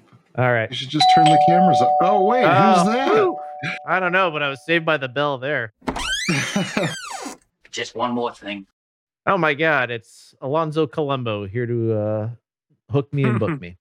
Um, no, Lieutenant Columbo's here uh, to let us know we have time for just one more thing. Uh, this is the segment of the show where each co-host brings a little something, something from outside of the show and just kind of shares what they've been up to. Uh, mine was kind of just a little funny anecdote. My son and I were walking around uh, having a walk the other day, and uh, he's been a little cooped up from you know the whole pandemic thing, as uh, maybe we all have been. And so he saw a group of girls playing, and uh, he's he's a little kid, uh, um, and so he was like, "Oh my god! Like I finally get to play with some kids. You know, I haven't been able to do that much." And so he ran over and was playing with them and having a good time, and they were you know bouncing balls around and and playing uh, um, whatever all kinds of different games. Uh, uh, what's the one where Simon says and stuff like that, and you know just being kids and being loud and having fun. And so he did meet a little girl here who apparently lives here, and um, they're the same age and they got along pretty well. And so we're walking away after he finishes playing, and we're going home. And he uh, he looks at me and he goes, "Wow, Valentine's Day for me." He's just like a little kid, you know. So it's like that is so funny. I don't know where he got that line or came up with it. Kids really do say the darndest things. I thought that was pretty heartwarming and funny. So I guess he liked her or something like that. Yeah, it was cute. Man. Yeah. Sparks on the playground. All right. Yeah, so, uh, seriously. Kat, Kat, what have you got for us this week on just one more thing? I don't know how to follow up with that. That's a cute little Yeah, so anecdote wholesome. story. So wholesome. Um, Valentine's so- Day for me. Yeah. um, this is a book I've been reading. Of course, it's another book recommendation. Um, it's called See No Stranger, and it's a memoir and manifesto of revolutionary love. Is what it's called. Um, and I'm I'm not even to try to say her name because I'm going to butcher it. But Valerie is the first name. Car, Core, I don't know. Um, and it's it's it's a very political, social political book. Um, talking about how you're, how to kind of empathize with people that you very fundamentally disagree with, kind of through this idea of a radical leading with radical love, like Martin Luther King Jr. talked about and stuff. So um, it's very much very um, yeah, I'm very interested in and, and like wanting to learn more about. So um, I definitely enjoyed it. So if that's something that you know you're interested in, definitely check it out. And what's the title one more time? Uh, it's called See No Stranger, and then the subtitle is A Memoir and Manifesto of Revolutionary Love. Wow, that's quite the uh, subtitle there. Cool. Well, that sounds neat. Um, oh, by the way, Kat, I started watching Squid Game, which was one of your just one more things I always like to tell Nice. people. So I I Sweet. kicked that off tonight, and both my wife and I instantly were hooked in, and um, we just watched uh, we watched most of the first episode before it got a little late. And We had to, I had to start prepping for the show, but uh, very much looking forward to getting getting deeper into that series. So Yeah. good quality stuff there. So thanks for that recommendation, sure. Devin.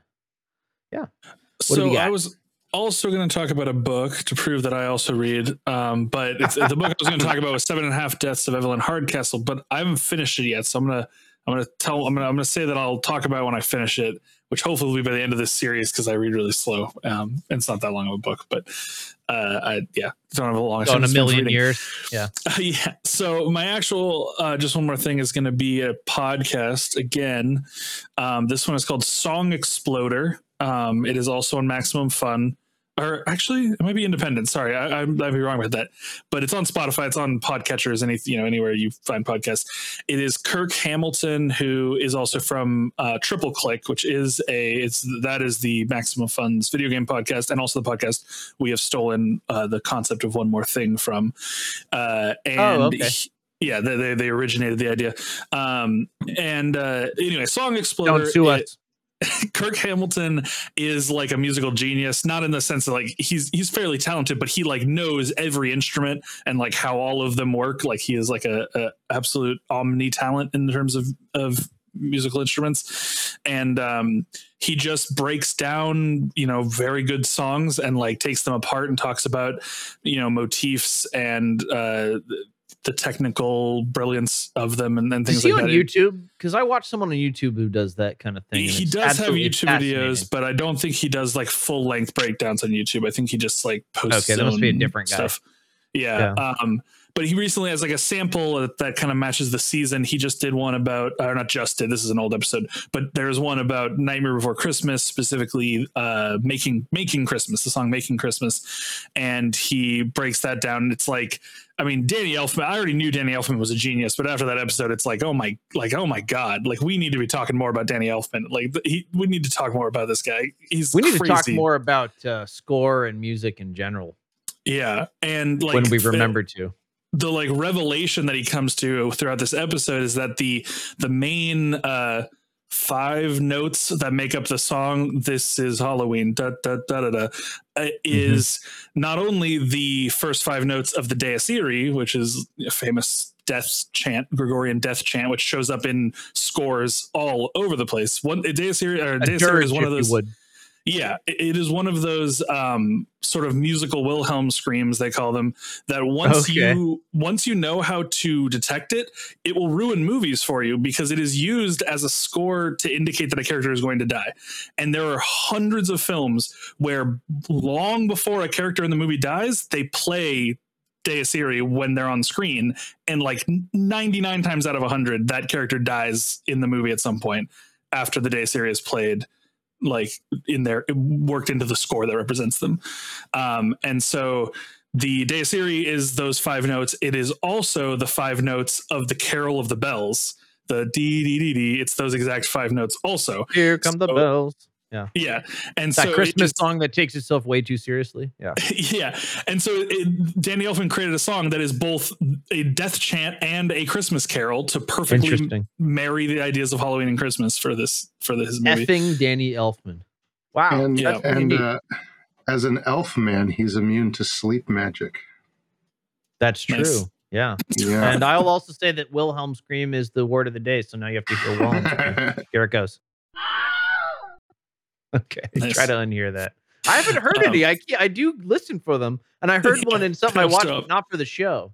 I heard Uh, one in, in the quality uh, of the movies we've been choosing have been too high. I probably, yeah. We gotta we gotta get Yeah. get more uh down into the I don't know. I don't want to say the gutter, but uh the yeah, the bottom shelf. yeah, exactly. Thank you. We gotta get back to the the well drinks. One more time uh song exploder uh, with kirk hamilton is the podcast it's also a very good episode on satisfied from hamilton um, which is like I, I after listening to that episode i think is the best song in hamilton even though it was not my favorite before Cool. All right. Well, thank you for that. Um, yeah, I'll definitely check that one out because I, like I said, I've been watching, and it's probably not Kirk Hamilton. Um, it's probably some other fella, but it's absolutely fascinating watching people who know music theory like the back of their hand and are musicians break down and explain. Even if you don't play, it is very fascinating to hear their explanations of why the things are the way they are and how they harken back to the things that have come before them. yeah it's one of those podcasts that makes me feel smart after i listen to it you know There i you feel go. like I, know, I feel like i know things by proxy Very good, sir. All right, cool. Uh, James Pepe, what have you got for us this week? Uh, yeah, recently my folks, I don't know how they ended up doing it, but they stumbled upon um, the first season of True Detective. Uh, Okay. And when they did that, I was like, best oh season. yeah, I'll I'll also watch that. Um, Mhm. So I rewatched first season of True Detective.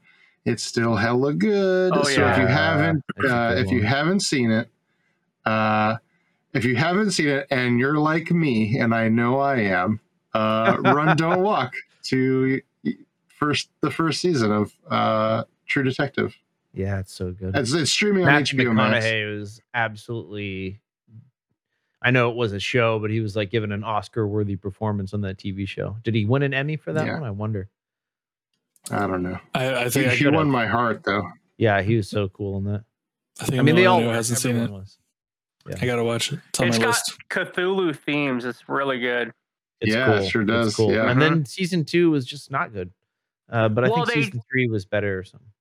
They tried to Yeah. correct uh, the criticism from the first season, Ooh, never the second season, but I don't want to spoil there? anything. And I, No, I haven't no. watched a third season. I want to, but I haven't neither. yet. Third season's better than the second season. That's what I've heard. Um, but they both of them pale in comparison to Mhm. the first. First season Yeah. was just something else. Yeah. it Yes. Yeah. Cap- Kat, can I ask you what do you got there that's yellow? Is that a, like a blankie or uh like a jacket or something? That's a blankie. Oh, okay. Yeah, I'm I was jealous. That cold. looks comfy. That looks comfy wumpy. Um, okay, It's a cool. blankie. Yeah, it's getting to that time. Cool. Um, yeah. Yeah. So run out and watch it. What is it streaming on currently again? HBO Max. Mm-hmm. Of course, of course it is. Yeah, that's who that they released it. Of, of course, it's on HBO. Yeah. Okay, cool. So what have you got for us, uh, gentleman Jim Scott? Um, I have two. So uh, uh, I, I, I, I'm modeling after both Kat and Devin. Uh, But Okay. I'll make them quick. So the first is the book that I'm reading now because I'm, you know, I'm not into Christmas spells. I'm into Christmas hell. No, um, Yeah, we know I, this, I love We know this. horror. So Yeah, I'm reading yeah. the uh, the Damnation Game by Clive Barker. It's Okay. his ver- modern day version of like the Faustian Pact, but without. I mean, I mean, I'm midway through, but it pretty much leaves out the redemption aspect and just focuses on you know the dark darker diabolism, and it's really interesting. Um, yeah, and uh, the podcast that I want to recommend it's on YouTube actually, and it's an it it is due to this movie because I end up watching it to get more of a framework. I had seen this episode before, but I want to get more of a framework. Anyways, the podcast channel on YouTube is called The Vile Eye, V I L E, and then I. Okay. But he does a series called Analyzing Evil, where he takes iconic characters from uh, movies and things like that and breaks it down. And that was kind of the you know the one he did of, of Alonzo Harris kind of preempted me in my second viewing. Let me find some things that he didn't discuss, you know, in, in that in that. Okay. tape. But I mean, he's done um, Amon Goeth, uh, Goeth, Goeth, um, Schindler's List. He's done Okay, Hannibal yeah, yeah, yeah. Lecter, Silence of the Lambs, Very and cool. he's really, really good at just dissecting it. And it does. It gives you, um, uh, it gives you like a deeper look, and and gives you things that you might not have caught. And it's very, very interesting. If you Sounds very similar to what Devin dive. was talking about, except for you know just about characters, of course. Yeah. Yeah, I Yeah. love that So if We're in an era where like video essays are just really like coming into their own Yes. in a, just Yes. a wonderful way. And some of them are getting really high production values too. I've seen some amazing stuff. By private and you do feel individuals. smart afterwards, so that's a good Mhm. viewing experience there. If you want to Yeah. feel like a smarty pants. Cool. Well, what one? Uh, what was the name of it again? The Vile Eye. Yeah, the channel is called the, the Vile Oh, the Eye. channel's called the Vile Eye. And this section that he does is called Analyzing Evil. They're all about villains Good, um, in good movies names, and too. shows. Yeah. Analyzing Evil. Okay, I'll cue some of those up tonight then. While Mhm. we're playing uh, Back 4 Blood, if you're down. They uh, I'm totally down. You already know. Excellent. All right, let's wrap this sucker up then. Let's go get let's go get our Back 4 Blood on. Uh, yeah, feel free to join us on that. Since I don't have a sign off thing, you can find me at uh, my name is Lucky Strike, usually an underscore. Was probably Lucky Strike 1776. Totally uh, original name that I'm sure nobody else has. Yeah, but uh, seek me out if you want to play with us. We'll we'll kill some zombies. Um, all right, it's time to say goodbye.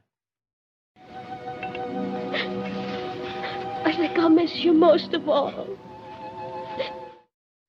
Dorothy is letting us know that it's time to say goodbye, but Alonzo's here to tell us uh, not to cry and to gaslight us a little bit more on the way out the door. Uh, no, let's let's start saying our goodbyes and wrap this up before uh, I turn back into a pumpkin. Um, Kat, you can go first. I'm Catherine Ramirez. It's been real. Catch me on Instagram at Cat Ramirez with two Z's. See y'all next time. Yep. See you next time. And Mr. Devin Schwartz. I've been and continue to be Devin Schwartz. You can find me on Twitter at Devin Schwartz1 and game over, man. Game over. Game over. Uh, but not uh, theme over. We'll actually, the second show will technically be going on in December. So um, we'll kick in the Christmas theme there. Just consider it a delayed theme. Well done, for gaslighting us about that too.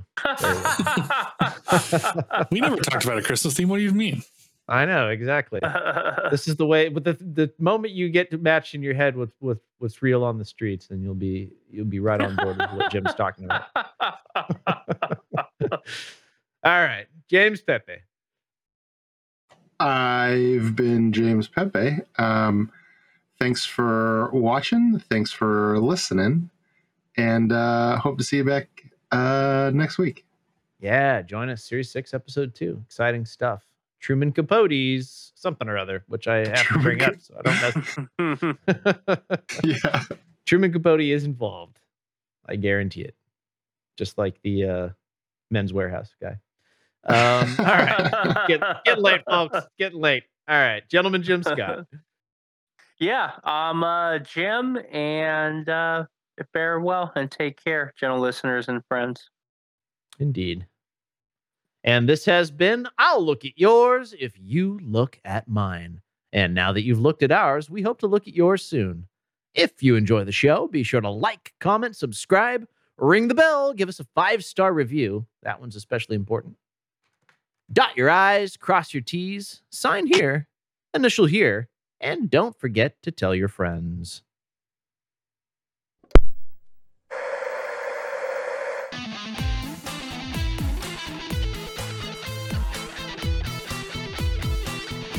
And don't forget to watch Truman Capote's A Christmas Memory 1966 on YouTube.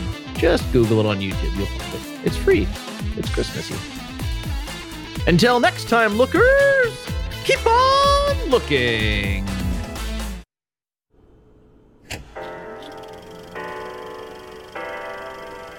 Uh...